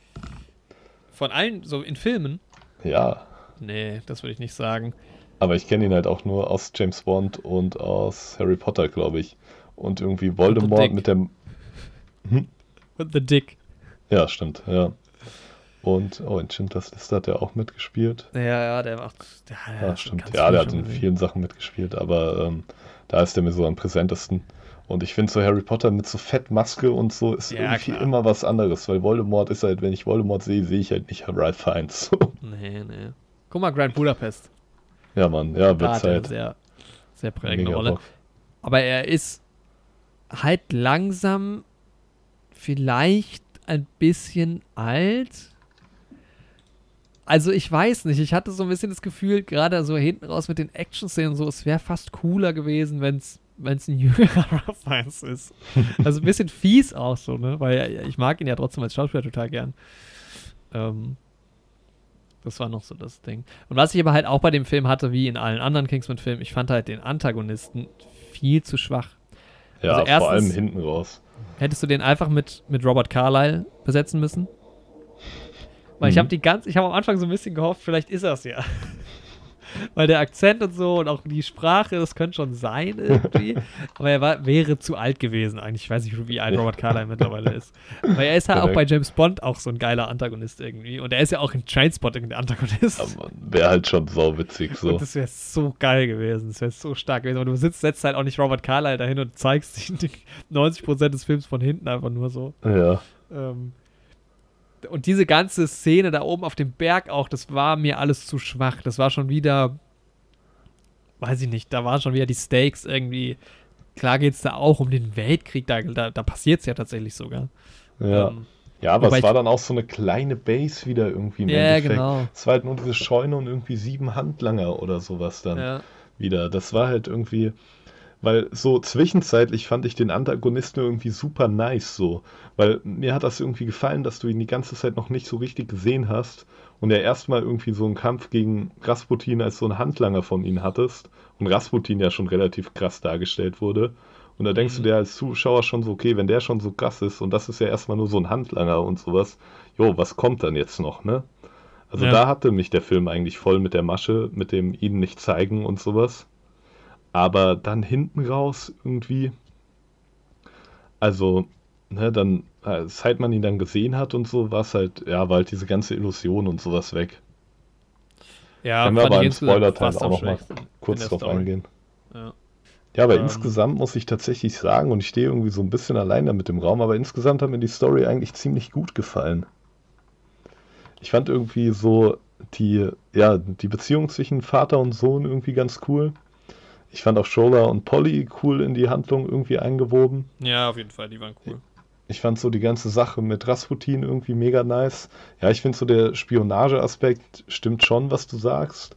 Aber trotzdem fand ich ganz cool, dass es so mehrere kleine Missionen gab. Da müssen sie mal das und das zurückbringen. Und dann waren sie ja tatsächlich auch mal da in dem Palast bei Rasputin. Und da war ja auch erstmal so der Plan, ihn quasi zu verführen und sowas, ne? Was ja eigentlich auch so ein klassisches Spionageding ist. Und das war halt mal witzig, dass irgendwie so nicht so Mann muss Frau verführen oder so zu sehen, sondern ein junger Mann muss Rasputin verführen. Der dann mal doch den Vater von ihm will. Genau. Auch ein witziger Twist. Da sind die halt witzig umgegangen mit diesem ganzen erzählerischen Element so. Das hat mir irgendwie alles super cool, gut gefallen. Dann dieses Mittelstück wo der Erste Weltkrieg mehr thematisiert wurde, das hat mich tatsächlich irgendwie richtig mitgenommen. Fand ich irgendwie auch, hat mich halt tatsächlich gewundert, dass der Film dann doch so ernst mit dem Ersten Weltkrieg umgeht. Ja. Hätte ich halt irgendwie nicht mit gerechnet. Wie fandst du denn Tom Holland da in den? Weil ich fand halt auch das war dann wieder so ein bisschen too much. Also so wie Kaiser Wilhelm irgendwie dargestellt wurde. Ja, es war halt auch sehr. Und den Kontrast mit Daniel Brühl, der halt wieder so einen knallharten Typen spielt, was ja cool ist. Es war auch sehr pro-britisch. Die ganze Nummer mit den beiden, mit dem Zar und dem Kaiser dann auch im Kontrast vom englischen König, der ja dargestellt wird, als ob der arme Mann einfach nur diesen Krieg führen muss. Und er will es ja irgendwie eigentlich gar nicht. Und der englische König und generell die Briten, das sind ja die Guten und so. Und er will ja auch nicht, dass das irgendwie passiert so. Und dann, ja, das fand ich ein bisschen, also das ist auch historisch echt schwierig. Ja, also ich glaube, die anderen, dass die so dargestellt wurden, war okay, auch Wilhelm und so. Aber ich glaube halt, dass auch die Briten hätte man halt auch ein bisschen weniger cool. Ja, weil das sind halt eindeutig so die Guten. Dann bist du halt wieder so bei, ja gut, du hättest halt immer noch Oxford irgendwie so haben können, ne? Ja. Aber er ist halt gut mit ihm befreundet, also muss halt auch irgendwo eine Sympathieseite ja aufbauen. Ja, und dadurch, dass ich halt auch von Kingsman jetzt nicht die größte Gesellschaftskritik so erwartet habe, hat es mich jetzt auch nicht so sehr gestört. Aber klar, es ist halt historisch auch fragwürdig, weil ich meine, im Endeffekt war es ja nicht das Ziel, den Ersten Weltkrieg zu verhindern, sondern dass die USA eingreift und den dann pro-britisch beendet. Ja. So. Und dann wird halt so dargestellt, als ob ab dem Moment, wo die USA eingegriffen hat, das ein Happy End gewesen wäre. Nicht, dass da trotzdem noch sehr viel Tod und Verwüstung stattgefunden hat, nachdem die USA eingegriffen hat. So. Ja. Und auch nicht, dass da irgendwelche ökonomischen Ziele dahinter standen, dass die USA eingegriffen hat. So. Oder auch mal zu hinterfragen, ob es wirklich so nobel ist, in den Krieg einzugreifen, wo sich alle anderen Parteien schon komplett selbst zerstört haben. Und dann noch als Kriegsgewinner irgendwie einzuschreiten, so. Ist halt alles. Das ist halt immer so das Ding mit den USA, ne? Ja, Mann. Auf der anderen Seite, ich meine, im Zweiten Weltkrieg ist es nochmal ein bisschen eine andere Situation. Ja, es ist schwierig. Ich meine, bei Krieg hast du halt nie Gewinner, so ist es halt irgendwie. Ja, also. Echt so. Also im Endeffekt gibt es halt ein paar Leute, die sich damit bereichern können und eine ganz, ganz große Zahl an Verlierern. Ja, genau. So. Ja. Und das ist halt, ja, auf der Ebene hat es mich schon irgendwie ein bisschen gestört so. Also ne, gleich im Spoilerteil auch gleich nochmal ein bisschen was dazu. Aber ich fand's okay, wie die drei im Endeffekt dargestellt wurden. Also Kaiser Wilhelm wurde halt im Endeffekt als voll der Vogel dargestellt. Also diese Komplexe, die er da hat, die soll er ja auch wirklich gehabt haben. Weil er ist ja mit dieser deformierten Hand zur Welt gekommen. Mhm. Und seiner Mutter war es ja wohl tatsächlich ganz wichtig, dass das irgendwie nie auffällt. Und er musste ja wirklich durch solche vermeintlichen Therapien gehen als Kind, die ihn da wirklich maßgeblich geschädigt haben irgendwie. Was ja irgendwie echt fast schon foltergleich gekommen sein soll. Und da wird immer viel vermutet, dass der viele Komplexe hatte und das halt auch in diesem Machtstreben da ausleben wollte, ne? Aber ja, wie weit das an der Wahrheit dran ist, weiß man im Endeffekt nie. Aber fand ich in Ordnung, wie er dargestellt war. Ja, kleine Geschichtsstunde hier auch heute. Ja. Und auch so die Zarenfamilie, das ist auch da wieder so der politische Punkt. Es wird so dargestellt, ja, die arme Zarenfamilie wurden dann alle erschossen. Klar war das uncool, irgendwie, dass nach der Revolution auch die Kinder und sowas erschossen wurden, ne? Keine Frage. Kinder erschießen ist nie geil, so. Muss man nicht drüber streiten. Aber dass die da so dargestellt werden, ja, die Zarenfamilie, das war ja nur, weil sie unter dem Einfluss von Rasputin standen und sowas. Und das Volk stand halt unter dem Einfluss von Lenin und das war ja irgendwie eine geplante Verschwörung und sowas, ne? Das ist halt, da wird halt so ein bisschen auf tatsächlich historische Missstände, irgendwie ökonomische geschissen, die halt da bestanden haben und letzten Endes zur Revolution geführt haben, so. Ja, wobei du mir jetzt fast auch schon zu sehr in diese Verflechtung mit der echten Geschichte halt hingehst. Ich meine, klar, der Film bedient sich daran und das ist auch offensichtlich so, aber irgendwo sind ja auch fiktionale Elemente drin. Also, dass es jetzt diesen geheimen Typen gab, der im Endeffekt das alles in der Hand hat, wer weiß. Aber da wird ja dann doch wieder eine fiktionale Geschichte draus gesponnen. Deshalb finde ich, sind es so Punkte, die nehme ich halt jetzt so hin, also... Dass das so gemacht wird, nee, das nehme ich ja auch so hin, das ist ja okay, aber am Ende vom Film wird das ja wirklich so auch nochmal gesagt und präsentiert, das ist halt das, was mich vor allem stört irgendwie. Mhm. Also, dass die am Ende halt wirklich sagen, jo, die arme Zarenfamilie und so, als ob die so komplett unschuldig gewesen wären. Und man hätte es auch einfach nicht thematisieren müssen. Ja, genau. Also, ja. Das ist halt das, was mich irgendwie da vor allem, aber es hat mich auch nur beim späteren Nachdenken gestört, das war jetzt im Film selbst irgendwie... Tut das jetzt der Dramaturgie oder so keinen Abbruch, weil in dem Film sind ja auch die Engländer und gerade Ralph Fiennes und so die Guten. Also für den Film ist das ja auch okay, dass es so ist. Ich fand halt eher, so diese Aspekte, genau, diese Spionage, hat mir halt, also ich hatte halt keine Kingsman-Vibes, so von dem Franchise, so. Und vielleicht war es auch die Erwartungshaltung dann einfach.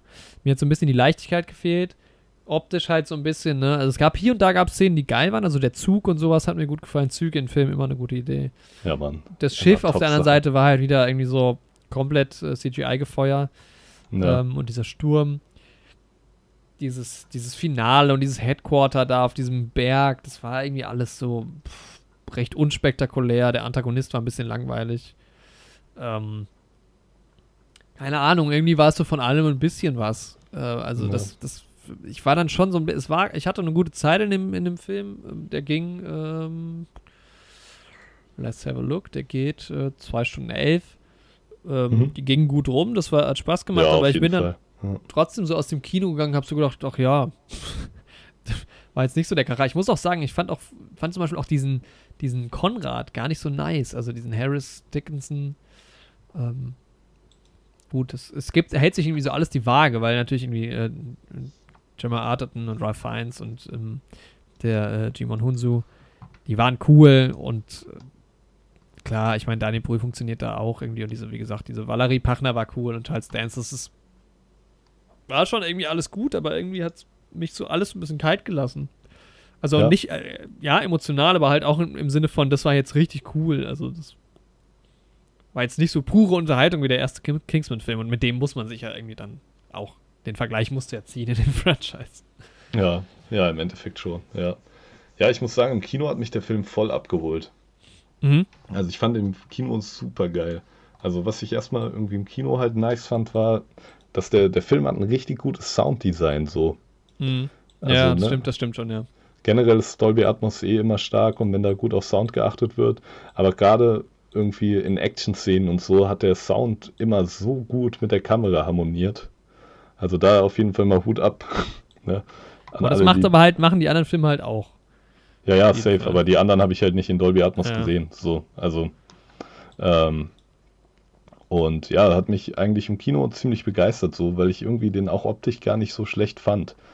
Also auch draußen und so, auch wenn es ein bisschen künstlich und sowas aussah. Mhm. Aber dieses, wie nennt man dieses Phänomen, wenn das Hirn das halt einfach ausschaltet? Das ist dieses Suspense of Disbelief oder sowas, wenn man das einfach abschaltet und sagt, jo, das ist jetzt so. Das hat halt bei mir irgendwie tatsächlich funktioniert. Ich müsste den Film halt nochmal irgendwie im Kleinen so schauen und gucken, ob es dann immer noch so ist. Aber da, finde ich, waren auch ein paar coole Szenen dabei, die mir gefallen haben. Und gerade in der Mitte hat mir der Film irgendwie richtig gut gefallen. So. Am Ende ist es dann wieder ein bisschen abgeklungen, aber in der Mitte fand ich den zeitweise mal richtig geil. So 9 von 10 geil, tatsächlich. Mhm. Ich fand ihn am Anfang gerade richtig geil. Also als die ersten paar Minuten fand ich mega nice irgendwie so. Es hat mich alles irgendwie geholt. Mhm. Weil ich da auch noch optisch auch die Anfangsszene sehr, sehr cool. Und dann hat es mich immer so ein bisschen verloren. Ja, hinten raus hat es mich leider halt auch verloren irgendwie. Also ab dem Moment, wo man dann den Antagonisten auch gesehen hat, ne, ist da für mich auch so ein bisschen die Spannung weggefallen. Und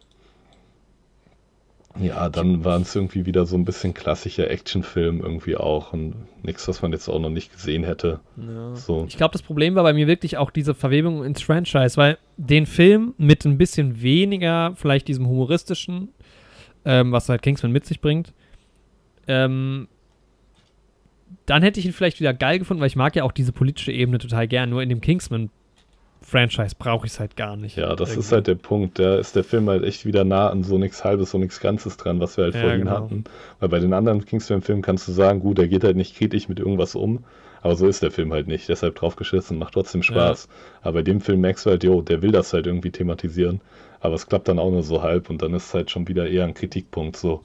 Ja, und dafür haben wir halt so, es gibt dann so ein paar Szenen, weißt du, wie dann Oxford halt dieses Ding mit den Schuhen halt quasi erfindet. Das sind dann so kleine Anspielungen auf die nächsten Filme. Ja. Generell, es wird ja schon auch erklärt, wie dieser Herrenausstatter da zu dieser Organisation wird und so. Das wird ja schon auch erklärt. Aber halt, davon hätte ich mir halt nochmal doppelt, dreifach so viel gewünscht halt lieber und dann diese ganze Politik halt rausgelassen. Also ich hätte lieber, weißt du, gesehen, wie die aus diesem Taylor-Laden diese Hauptbasis machen. So Sachen, weißt du? Ich hätte gern gesehen, wie Gadgets erfunden werden. So dieser ganze Quatsch, den hätte ich halt saugern in diesem Prequel gesehen. Und das gab's halt gar nicht. Also es war halt dann doch eher halt in diesem eigenen Kosmos drin. Was ja für den Film okay ist, aber irgendwie bin ich halt mit der Erwartung reingegangen, okay, Kingsman, wie kam es jetzt wirklich dazu, was wir heute kennen? Und das wurde nur so angerissen. Ja, kann ich verstehen. So. Ja. Aber deshalb mir hat er im Endeffekt besser gefallen als der zweite tatsächlich. Oh, okay, krass. Nee. Also ich finde, für mich ist es wirklich der schwächste von den dreien. Mhm. Ja, vielleicht bei einer 5. Ja, ich bin tatsächlich sogar bei einer 7. Okay, krass, ja. Also ich fand den wirklich, der hat mir eigentlich einfach viel Spaß gemacht. So. Ich musste auch sehr viel lachen, so. Also, ne, jetzt bäche ich die ganze Zeit so dieses seltsame Umgehen mit den historischen Sachen. Ja, wie es halt so ist. Aber im Film selbst fand ich es halt super witzig, das so darzustellen halt. Ja, ich finde, der hat im Kino selbst funktioniert. Aber ab dem Moment, wo der Film zu Ende war, fand ich ihn, glaube ich, schlagartig schlechter, wenn ich so drüber nachgedacht habe. Mhm. Und ich glaube halt auch, dass er mir bei einem nochmaligen Gucken dann auch einfach nicht so gefallen würde. Das kann ich mir tatsächlich auch vorstellen. Also im Kino war es auch noch eine 8 von 10 für mich. Ja. Wie gesagt, zwischenzeitlich sogar mal eine 9 von 10. Aber ja, jetzt so bei mehr drüber nachdenken und so kann ich auch nichts Besseres geben als eine 7. Mhm. Und ich glaube, der wird mir auch beim zweiten Mal gucken nicht nochmal so gut gefallen. Aber es war eine geile Kinoerfahrung. Ich meine, wir haben immerhin jetzt immer noch einen Score von 8, 6 und 6 Punkten. Das ist, glaube ich, ein guter Kingsman-Schnitt. Ja. Das Franchise aber wir sind uns alle einig, der erste ist der beste. Aber vielleicht bevor wir in den Spoiler gehen, nochmal so einen kleinen Ausblick. Weil was ich jetzt gemerkt habe, ich habe es ja in der Reihenfolge geguckt, The Kingsman, dann die alten 2 Filme. Und was mir gerade nach dem zweiten richtig aufgefallen ist, wie viel Bock ich jetzt habe auf einen, also wenn ich die geguckt hätte, wäre ich extrem gehypt gewesen auf The Kingsman, wenn ich sie vorher geguckt hätte schon, weil ich gedacht habe, ja, jetzt noch ein Film in dem Franchise. Dann wäre die Enttäuschung vielleicht sogar noch größer geworden. Das denke ich halt bei mir auch, ne? Ja. Wäre ich wahrscheinlich auch enttäuschter gewesen, wenn ich die anderen beiden vorher nochmal geguckt hätte oder hätte was anderes erwartet. Aber auf diesen Kingsman The Blue Blood halt, der dann quasi die Fortführung auch von Aggie und so ist, da habe ich so viel Bock drauf. Also da hat der Film mir wirklich richtig, richtig Lust drauf gemacht, der zweite nochmal und auch der erste. Ja, und da teilt sich ja jetzt Kingsman ja eigentlich in 2 Timelines im Endeffekt. Und da können wir vielleicht auch gleich schon mal in den Spoiler-Teil gehen. Ja. Ja, dann lass uns doch ab jetzt so ein bisschen spoilern. Also es ist genau angekündigt, das nochmal so als allgemeiner Info, dass eben dieser Kingsman The Blue Blood wurde jetzt letzten Dezember hat Vaughn wurde dieser Working Title halt veröffentlicht und Vaughn hat erzählt, dass im September diesen Jahres angefangen soll mit den Dreharbeiten und 2023 soll der dann released werden. Genau. Und zeitgleich wurde aber auch noch, also das ist ja dann ein Kingsman, der quasi wieder in der Gegenwart spielt. Genau. Aber zeitgleich soll ja auch ein Kingsman, der in der Vergangenheit spielt, quasi back-to-back produziert worden sein mit Kingsman The Beginning. Ach so, ich dachte, dass das jetzt quasi mit dem einherging. Ach so, kann auch sein. Aber es wird auf jeden Fall... dass angedacht war, dass die Produktion von jetzt dem, den wir eben besprochen haben, und diesem dritten Teil gleichzeitig dass die zeitgleich stattfinden. Okay, sollen. Das kann auch sein. Ja, das kann natürlich auch gut sein. Dann habe ich vielleicht irgendwo eine falsche Information aufgeschnappt. Wobei jedenfalls erwarten uns wohl noch 2 Kingsman-Filme. Mindestens, ja. Also, also in diesem Video von damals, da waren ja erst nur 2 draußen, da ging es irgendwie um 7 mögliche weitere Teile. Gut möglich, dass diese andere Storyline auch fortgeführt wird mit Ralph Fiennes. Genau. Da ist ja auf jeden Fall noch so ein bisschen Material hinten raus auch offen geblieben und natürlich auch gut möglich, dass es einfach Spin-Offs gibt, ne? Also Statesman an sich könnte schon auch einen Spin-Off kriegen, theoretisch. Ja, und ehrlich gesagt, die bauen zwar jetzt irgendwie alle aufeinander auf, also vor allem 1 und 2 natürlich sehr stark, aber ehrlich gesagt, nimm doch einfach dieses ganze Ding und mach Filme draus. Also ja, echt so. Allein halt den ganzen Style und die Machart und so. Und dann immer mal wieder so, fast schon MCU-mäßig oder halt, wie es irgendwie bei James Bond auch ist. Man kann ja immer Anspielungen auch bringen. Ja. Aber es gibt coole Charaktere, die auf jeden Fall irgendwie alle noch am Start sind teilweise. Genau. Why not? Ja, also ganz ehrlich, mach doch ein Prequel zu Harry allein schon. Also. Ja. So, echt so. Ja, safe. Das würde, glaube ich, echt funktionieren. Kannst da schön nochmal Tom Holland auch ins Franchise bringen, das ist gar nicht. Alter, ich habe ja den zweiten Kingsman auf Deutsch geguckt. Ja. Und ich glaube, der Aggie teilt sich halt einen Synchronsprecher mit Tom Holland als Peter Parker. Ja. Das war so strange, weil ich dachte die ganze Zeit so, warum erinnert der mich denn so an Tom Holland? Ich bin halt erst nicht auf die Stimme gekommen, so, ne? Ah. Okay, weil das Briten sind und sowas, ne? Und dann so, die haben denselben Synchronsprecher, okay. Ja, aber dann lass uns mal in den Spoiler-Teil springen. Achso, ganz kurz noch bevor, weil die Folge jetzt schon ewig lang ist, wir machen da auf jeden Fall, wir müssen eine eigene Folge draus machen, wenn es eine Sonderfolge ist. Also Folgendes, wir hatten doch, als wir bei The Dick waren, hatte ich doch von dieser Theorie erzählt, ne? The Dick und dann hast du Dings dabei, also Lily Collins ist ja dabei, Lily James ist da dabei und du hast The Darkest Hour und dann hast du irgendwie Dunkirk dazu und so. Und ich finde, dass dieser The Kingsman mit Ralph Fiennes durchaus verwoben werden könnte in diese Theorie, wo eben all diese Filme zusammenkommen. Denkst du, der war zwischenzeitlich nochmal als Archäologe unterwegs? Der war nochmal als Archäologe unterwegs. Ich weiß nicht, wie wir damals die ganzen Theorien aufgebaut hatten. Da muss ich nochmal reinhören. Deshalb, da können wir gerne mal vielleicht eine eigene Folge draus spinnen. Aber er könnte quasi ja danach als Archäologe vielleicht, er ist ja dann noch ein bisschen, das war ja davor, ne? War das zu Beginn des Ersten Weltkriegs? Nee, ich glaube später. Später, ne? Aber der überwindete Kingsman den ganzen Weltkrieg, ja, ne? Ja. Das ist natürlich ein bisschen problematisch. Dann müsste man irgendwo das Ende halt irgendwie wegwerfen. Aber ich glaube, es war schon es war schon ein bisschen länger. Das war so in den 30ern oder sowas. Ja, ne?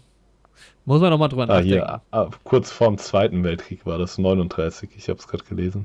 Wo The Kingsman aufhört. Wo The Dick stattfindet. Ach, The Dick ist schon nach dem Zweiten, ist vorm Zweiten. Dann. Dann ist ja easy, ja. Da öffnen sich ja jetzt diverse Türen so, ne? Dann hast du Mark Strong im Übrigen bei 1917 auch, ne? Also da ist einiges möglich, wobei ich jetzt nicht weiß, wie Mark Strong von 1917 so lange so jung blieb. Ja, sein Sohn, Alter, Vater und Sohn. Sieht sich ähnlich. So, oder sein Enkel halt, ne? Zack. Also da den Pin nochmal reingesteckt in dieses Kapitel. Genau. Und natürlich nicht zu vergessen The Gentleman, ja, die da auch alle vorkommen könnten. Denn bis jetzt gibt es noch keine Überschneidungen, soweit ich weiß, zwischen diesen beiden Franchises und Schauspielern. Und gerade dieses Gras-Thema und so, ja, da geht noch ganz viel. Da ist noch einiges offen, ja. So, Spoilerteil, ab geht's. Spoilerteil, man hat ja den Aufhänger, ne, nach dem Film in der Post-Credit-Scene für den nächsten Teil, und das ist halt wirklich so absurd, ne? Wirklich, ich dachte so, nee, ey, machen die nicht, ne? Also erst dachte ich ja nochmal, dass da erstmal Stalin aus dem Dunkeln kommt und sowas, ne? Ja, da dachte ich schon so, okay. Und dann auf einmal so, hast du halt diesen Hitler, aber viele Leute haben es halt im Kino erstmal nicht gecheckt, weil sie halt Hitler nur mit dem vierjährigen Bart kennen, genau. Aber so, wenn man halt Bilder vom Ersten Weltkrieg Hitler kennt und so, sieht man es halt direkt. Ja. Denkst du so, ey, nee, das machen die halt nicht. Und das ist halt wirklich, ey, auf historischer und politischer Ebene ist das halt wirklich so fragwürdig eigentlich, ne? Ob man das wirklich machen kann. Ich weiß es nicht, ne? Was ich davon halten soll. Die haben eine andere Perspektive auf die ganze Sache. Das muss man halt schon auch sehen. Also dieser Hitler-Humor, der ja bei uns schon auch existiert, ist aber, glaube ich, da ein ganz anderer. Also, ja, echt so. Das ist halt schon auch ein bisschen, glaube ich, die Perspektive auch heutzutage noch. Ich fände es halt ein bisschen fragwürdig, weil du halt damit jetzt, also die Idee wäre ja, diese geheime Organisation, ja jetzt von Daniel Brühls Charakter, wie heißt der nochmal? Erik Jan Hanussen? Mhm. Interessanter Name. Dass er ja jetzt wirklich das Machtspiel hat und sowohl Stalin als auch Hitler irgendwie, beziehungsweise Lenin als auch Hitler kontrolliert. Und das ist ja schon wieder so wirklich Hydra, komplette, riesige Weltmacht, die im Schatten irgendwie, es ist schon fast schon für Kingsman zu groß und zu relevant. Das würde halt wirklich auch zu einer ganz anderen Gegenwart dann eigentlich führen, ne? So im Endeffekt. Also die Organisation müsste es ja dann auf jeden Fall noch geben, in den neuen Teilen so. Also generell aber auch witzig, dass so die von dem ursprünglichen Bösen, der dann, den die ja dann gestellt haben, dass seine Motivation halt die schottische Unabhängigkeit war. Das fand ich auch ein bisschen nice. Das war schon irgendwie eine geile Motivation, ja, dieses schottische Ding, das hat mir schon auch gefallen. Das war noch ein bisschen wieder. Das ist natürlich auch ein aktueller Kritikpunkt einfach an Großbritannien. Das kann man schon übertragen. Free Scotland. Ja, aber es ist halt irgendwie, es ist auf historischer Ebene und so, es nimmt halt, wenn du sagst, dass solche Leute wie Hitler und so, dass das geheime Verschwörungen sind, die das inszeniert haben und sowas, das nimmt halt das ganze Gefahrenpotenzial irgendwie raus aus der ganzen Sache so. Also, weißt du, das verharmlost halt das Ganze so ein bisschen auch irgendwie. Ja, stimmt schon. Ja, weiß ich jetzt auch nicht. Also, das ist halt auch so das Ding, was hat es noch, muss das jetzt so unter dem Kingsman-Label laufen? Das ist halt ein bisschen die Frage. Also ich fände es halt, wie gesagt, cool, wenn sie jetzt wirklich nochmal ein bisschen mehr die Kingsman auch aufbauen und ein bisschen mehr dieses Gentleman-like-Ding, keine Ahnung. Was wäre eine geile Zeit für die 50er, 60er irgendwie nochmal? Ja, Mann. Oder halt auch so die 70er oder sowas. Ja, oder die 80er. Eigentlich jede Zeit. Ja, das kannst du halt mit so einer Organisation ganz gut machen, so die Organisation im Wandel. Wobei so wahnsinnig viel wandelt sich, glaube ich, gar nicht, weil die ja eh in diesem, eigentlich 30er-Jahre-Ding oder noch früher eigentlich auch so ein bisschen drin sind. Aber ich meine, vielleicht ist das ja auch der Plan, ne? Vielleicht hast du ja dann erstmal den Zweiten Weltkrieg, dann irgendwie so den Kalten Krieg, Vietnam und sowas. Mhm. Also es lässt sich ja schon noch fortsetzen, so. Du kannst überall auf jeden Fall so kleine Storys irgendwie einbauen, tatsächlich. Oder? Ja. Wäre irgendwie cool. Lass uns vielleicht chronologisch nach vorne gehen jetzt wieder. Also ich fand irgendwie noch, als dann, also diese Zweite Weltkriegsszene war schon mit die stärkste Szene fast in dem Film. Also als dann auch der Typ Konrad erschießt. Das war halt hart. Da fand ich es halt auch so stark, dass die das durchgezogen haben. Ja, voll. Weil so hätte das halt wirklich passieren können, so. Mhm. Also klar denkt er erstmal, dass das ein Deutscher wäre, der seinen Kollegen umgebracht hat, so. Ja, safe, super plausibel. Da drehen alle durch. Also das fand ich eine richtig starke Szene. Das fand ich auch super stark gemacht, so. Also, und das hat mich halt auch wirklich überrascht, weil ich halt wirklich von dem Film am wenigsten erwartet hätte, dass er wirklich sowas thematisiert. Ja. Irgendwie. Halt auch stark, dass ja die ganze... So was die ganze Zeit Konrad, der unbedingt in den Krieg will, dann kommt er hin, merkt, wie beschissen es da ist. Auch diese Szene, wo die nehmen, also es ist so gut alles da. Die Szene ist tatsächlich ganz gut inszeniert. Ja, und da war der halt auch bei einer 9 von 10 von mir so in dem Moment. Ja. Weil ich mir dachte, ey, das haben die jetzt schon echt stark gemacht so. Und dann und kommt auch er da zurück. Dann wieder so die Ernsthaftigkeit von Schusswaffen halt auch, ne? Ja. Also ich habe das halt, und dann später hinten raus ist es dann halt wieder nicht so, ne? Dann verfehlt auch wieder jeder Schuss und so. Und einmal fängt sich einer von den Guten eine Kugel ein. So. Ja, das passt irgendwie. Aber das sind so zwei Filme, die erzählt werden, ne? Ja, echt so. Und mich nervt das halt mittlerweile so an Filmen, irgendwie wirklich mit Schusswaffen eigentlich immer langweilig. Nie trifft irgendjemand. Alles sind die größten Vögel letzten Endes, so. Wobei das auch, ich finde, manchmal auch eigentlich aushebeln wäre, weil es müssen ja auch nicht immer hunderte von Leuten sein, die dann irgendwie auf dir zustimmen. Also im ersten Kingsman-Teil so, Riesenarmee, dann mach halt weniger Leute so. Also, ja, Mann. Aber das ist, dann hast du halt wieder sowas wie im zweiten Teil. So, wenn dann nur 7 Hansel rumstehen, ist halt irgendwie auch schon wieder bescheuert. Ja, das hat die Filmlandschaft hat es ruiniert. Wir sind kaputt. Ja, Schusswaffen generell, Literatur hat das auch zerstört. Die sind einfach langweilig. Ja. Also, warum ist denn Star Wars so geil? Weil es wieder auf Schwerter zurückgreift. So, das ist, mit Schwertern kannst du viel geilere Sachen erzählen, Kämpfe erzählen, als mit Pistolen. Ja, wobei bei Sci-Fi funktioniert es ja dann fast schon wieder, auch bei Star Wars, weil du andere Rüstungen zum Beispiel hast. Also Dune hat das ja auch ganz gut gemacht. Ja. Mit dieser Rüstung dann. Ja, genau. Die haben halt aber auch wieder Schusswaffen quasi durch die Rüstung ausgehebelt. Ja. So, die Kraft von Schusswaffen. Und das ist... Ja, ich meine, Schusswaffen haben halt einen guten Action-Effekt einfach, ne? Das ist halt... Ja, Mann. Ja. Also Schusswaffen sind halt auch super gefährlich und effizient. Ja. So. Ja. Ist das nicht im ersten Teil auch so? Ach nee, ist bei The Gentleman schon wieder mit der Waffe. Alter, diese Filme vermischen sich in meinem Kopf komplett. Da kriegt doch die Frau von Matthew quasi diese ganz kleine Knarre. Ja. So ein geiler, auch geil gecastet. Diese Schauspielerin war auch so nice. Ja, Mann, den will ich auch unbedingt mal wieder schauen. Der ist so geil. Ja, mega. Ja, also das war noch so ein Ding in der Mitte schon. Ja, das, krass. Die Szenen fand ich auch stark. Auch wie er den anderen Kollegen zurück dann schickt und der quasi seinen Platz dann einnimmt und nach Hause kommt. Der war auch ein guter Typ. Ja. Ja, auch, dass er in dem Brief dazu schreibt, irgendwie, dass der Kollege sich ja nicht schuldig gemacht hat und so. Das, weil, ne, der könnte ja auch schon als Deserteur vor ein Kriegsgericht gestellt werden mit der Nummer und sowas. Ja. Das hat halt irgendwie auch nochmal die Figur ganz cool charakterisiert. Ja. Auch, es gab schon so ein paar nette Momente auch, wo halt der Oxford komplett zum Säufer wird und dann Polly halt kommt. Ich dachte halt, zwischen denen geht noch so eine Love-Story. Ich dachte halt von Anfang an, dass die eigentlich so ein bisschen so dieses Verhältnis haben und nach außen hin sind die halt schon so angestellt und Dings, aber dass die eigentlich so ein bisschen halt seine Liebe jetzt ist, nachdem die Frau halt verstorben ist, schon vor vielen Jahren. Das hat aber immer so ein bisschen so angemutet, ne? Ja. Das ging mir auch so. Und gerade in dem Moment, aber das kam dann nie. Wer weiß, vielleicht kommt ja sowas nochmal. Ja, was ich auch heftig finde, nochmal kurz zum Krieg, dieser Moment, wo die dann gegen die Deutschen gekämpft haben und wo die sich quasi darauf geeinigt haben, nicht zu schießen, so. Boah, wo die in der Mitte stehen, ne, mega krasser Moment. Ja, Mann, aber dann hast du halt auch wieder so die Kingsman-Tonalität, die da eigentlich nicht reinpasst, diese eine Deutsche mit dieser komischen Hammerfaust. Ja, Mann. Aber da fand ich es halt cool, weil da halt auch wieder, es wurde halt schon etabliert, dass der kleine Kollege da gut im Nahkampf ist, so.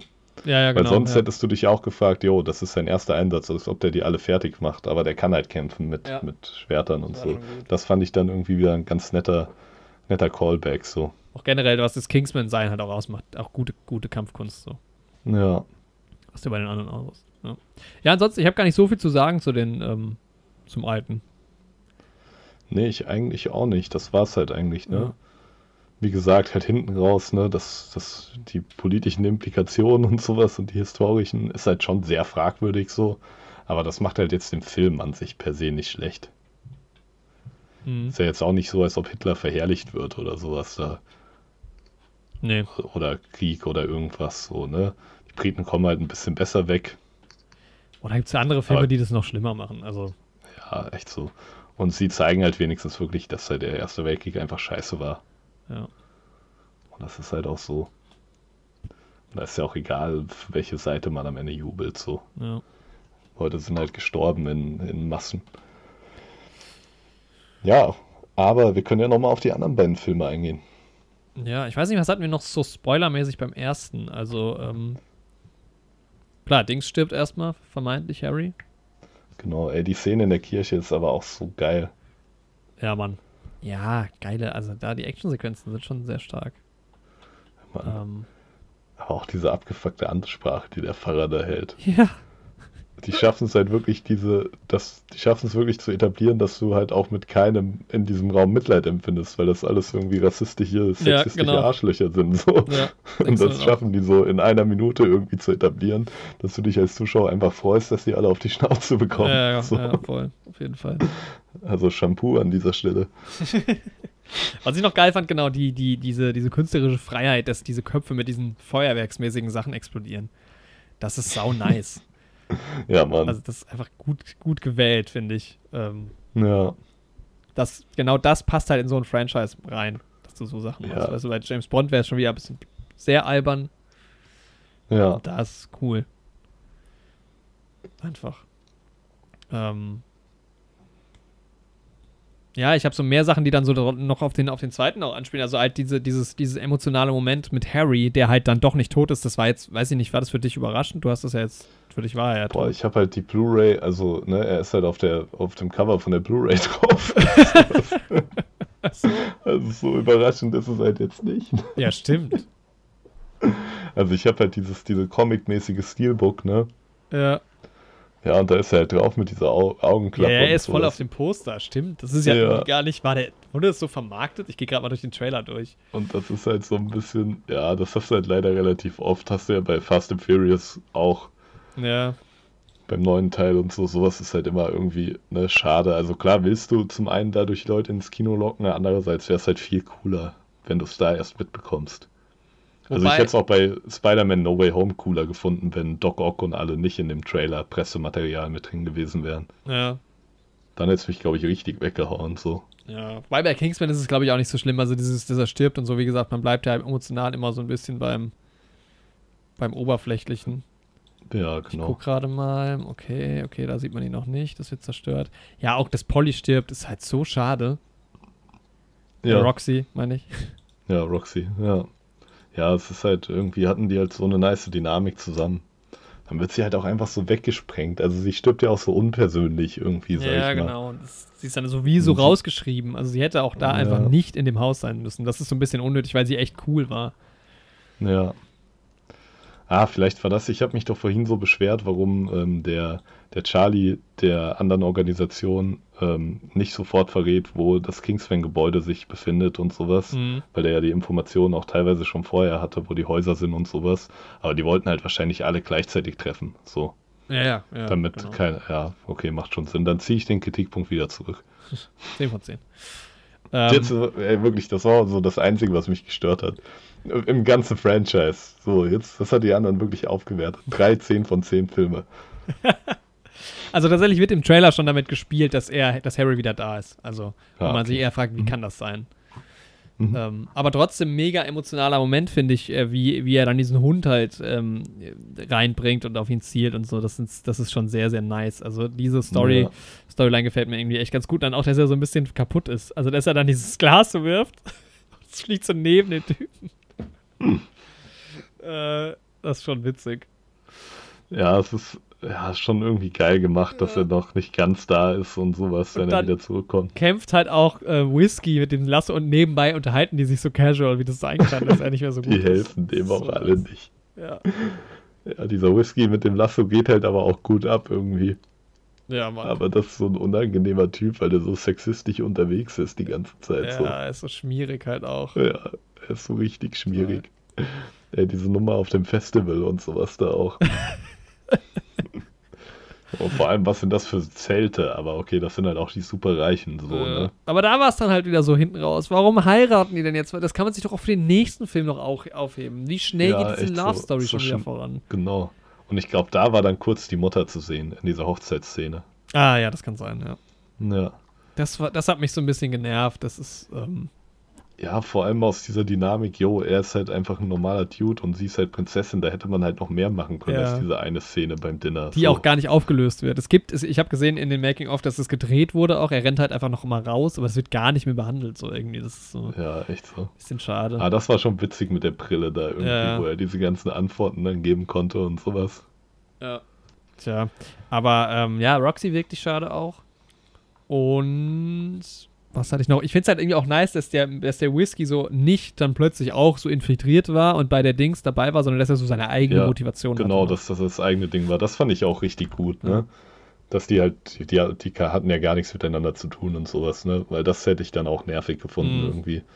Ja, und dann halt auch so diese Nummer mit dem Stadion, mit den Käfigen, das sah halt auch alles echt nicht gut aus. Nee, das war so irgendwie super strange auch. Also wie gesagt, auch generell immer diese antagonistische Motivation hinten raus fand ich bei beiden Filmen nicht so nice. Ja, und ihre Motivation auch so. Also stell dir vor, die hätten die Drogen legalisiert, dann wäre sie ja quasi ein normales Unternehmen vielleicht, ne? Ja. Wer würde denn dann noch bei ihr kaufen wollen nach so einer Nummer?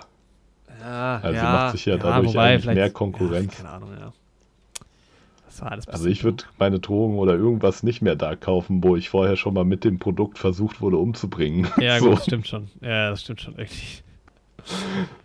Ja. Und sie bringt sich da ja eigentlich mehr Konkurrenz ins Haus, als sie will ja eigentlich nur den Fame im Endeffekt. Das Geld ist ja nicht mal der Punkt. So, sie will ja nur irgendwie als Geschäftsfrau anerkannt werden.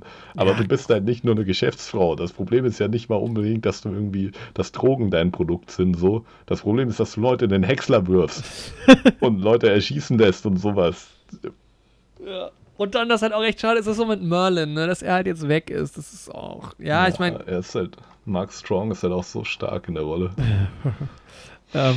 Er ist richtig nice in der Rolle. Und das ist auch ein schöner Abschied. Der ist jetzt endlich im Feld und er singt dieses Lied. Aber irgendwie ist es trotzdem schade für die zukünftigen Filme, dass er halt raus ist. So.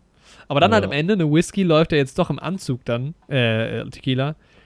Läuft vor dem Kingsman-Dings auf. Also er wird dann wohl wahrscheinlich da irgendwie weitermachen. Halle Berry ist jetzt auch eine richtige Agentin so, also da ist viel, viel Luft noch hinten raus offen. Ja, echt so. Also da habe ich schon Bock. Ja, ich fände es irgendwie, das mit der Tilde ist ein bisschen schade, dass das so schnell abgehandelt wurde so. Ja. Ja, hätte man sich noch für einen anderen Film aufheben können. Ja, auf jeden Fall. Ja. Und ansonsten weiß ich gar nicht, Das war unser kleiner Kingsman-Podcast. Ja, wie ist das eigentlich schon wieder so lang geworden, ey? Ich dachte, wir hatten diese richtig langen Folgen, wir hatten einen guten Groove, 1,5 Stunden. Jetzt echt so, das Jahr hat gut angefangen eigentlich, ne? Aber es waren halt auch wieder 3 Filme. 3 Filme, ja. Und ungefähr 50 Minuten werden ja noch rausgeschnitten. Bisschen was ist ja schon als extra Auskopplung raus, genau. Genau. Gut, aber es hat Spaß gemacht. Der Kingsman, auch wieder so ein Franchise, das eigentlich ganz, ganz schön ist. Ja, gefällt mir auch gut. Alright, dann lass uns das hier nicht noch in die Länge ziehen. Ich gucke mir jetzt diese besagte Review an, von der du geredet hast und reg mich ein bisschen drüber auf. Ja, sehr und schön. Hören wir uns beim nächsten Mal. Dann wünschen wir euch noch eine gute Zeit. Beim nächsten Mal hört ihr uns in unserer Schnapszahl-Folge, der 111. Oh, Tatsache, ja stimmt. Wow. Ja. Die ist dann auch 111 Minuten lang, hoffentlich. Hoffentlich. Bis bald, ihr lieben Leute. Ciao. And that was it.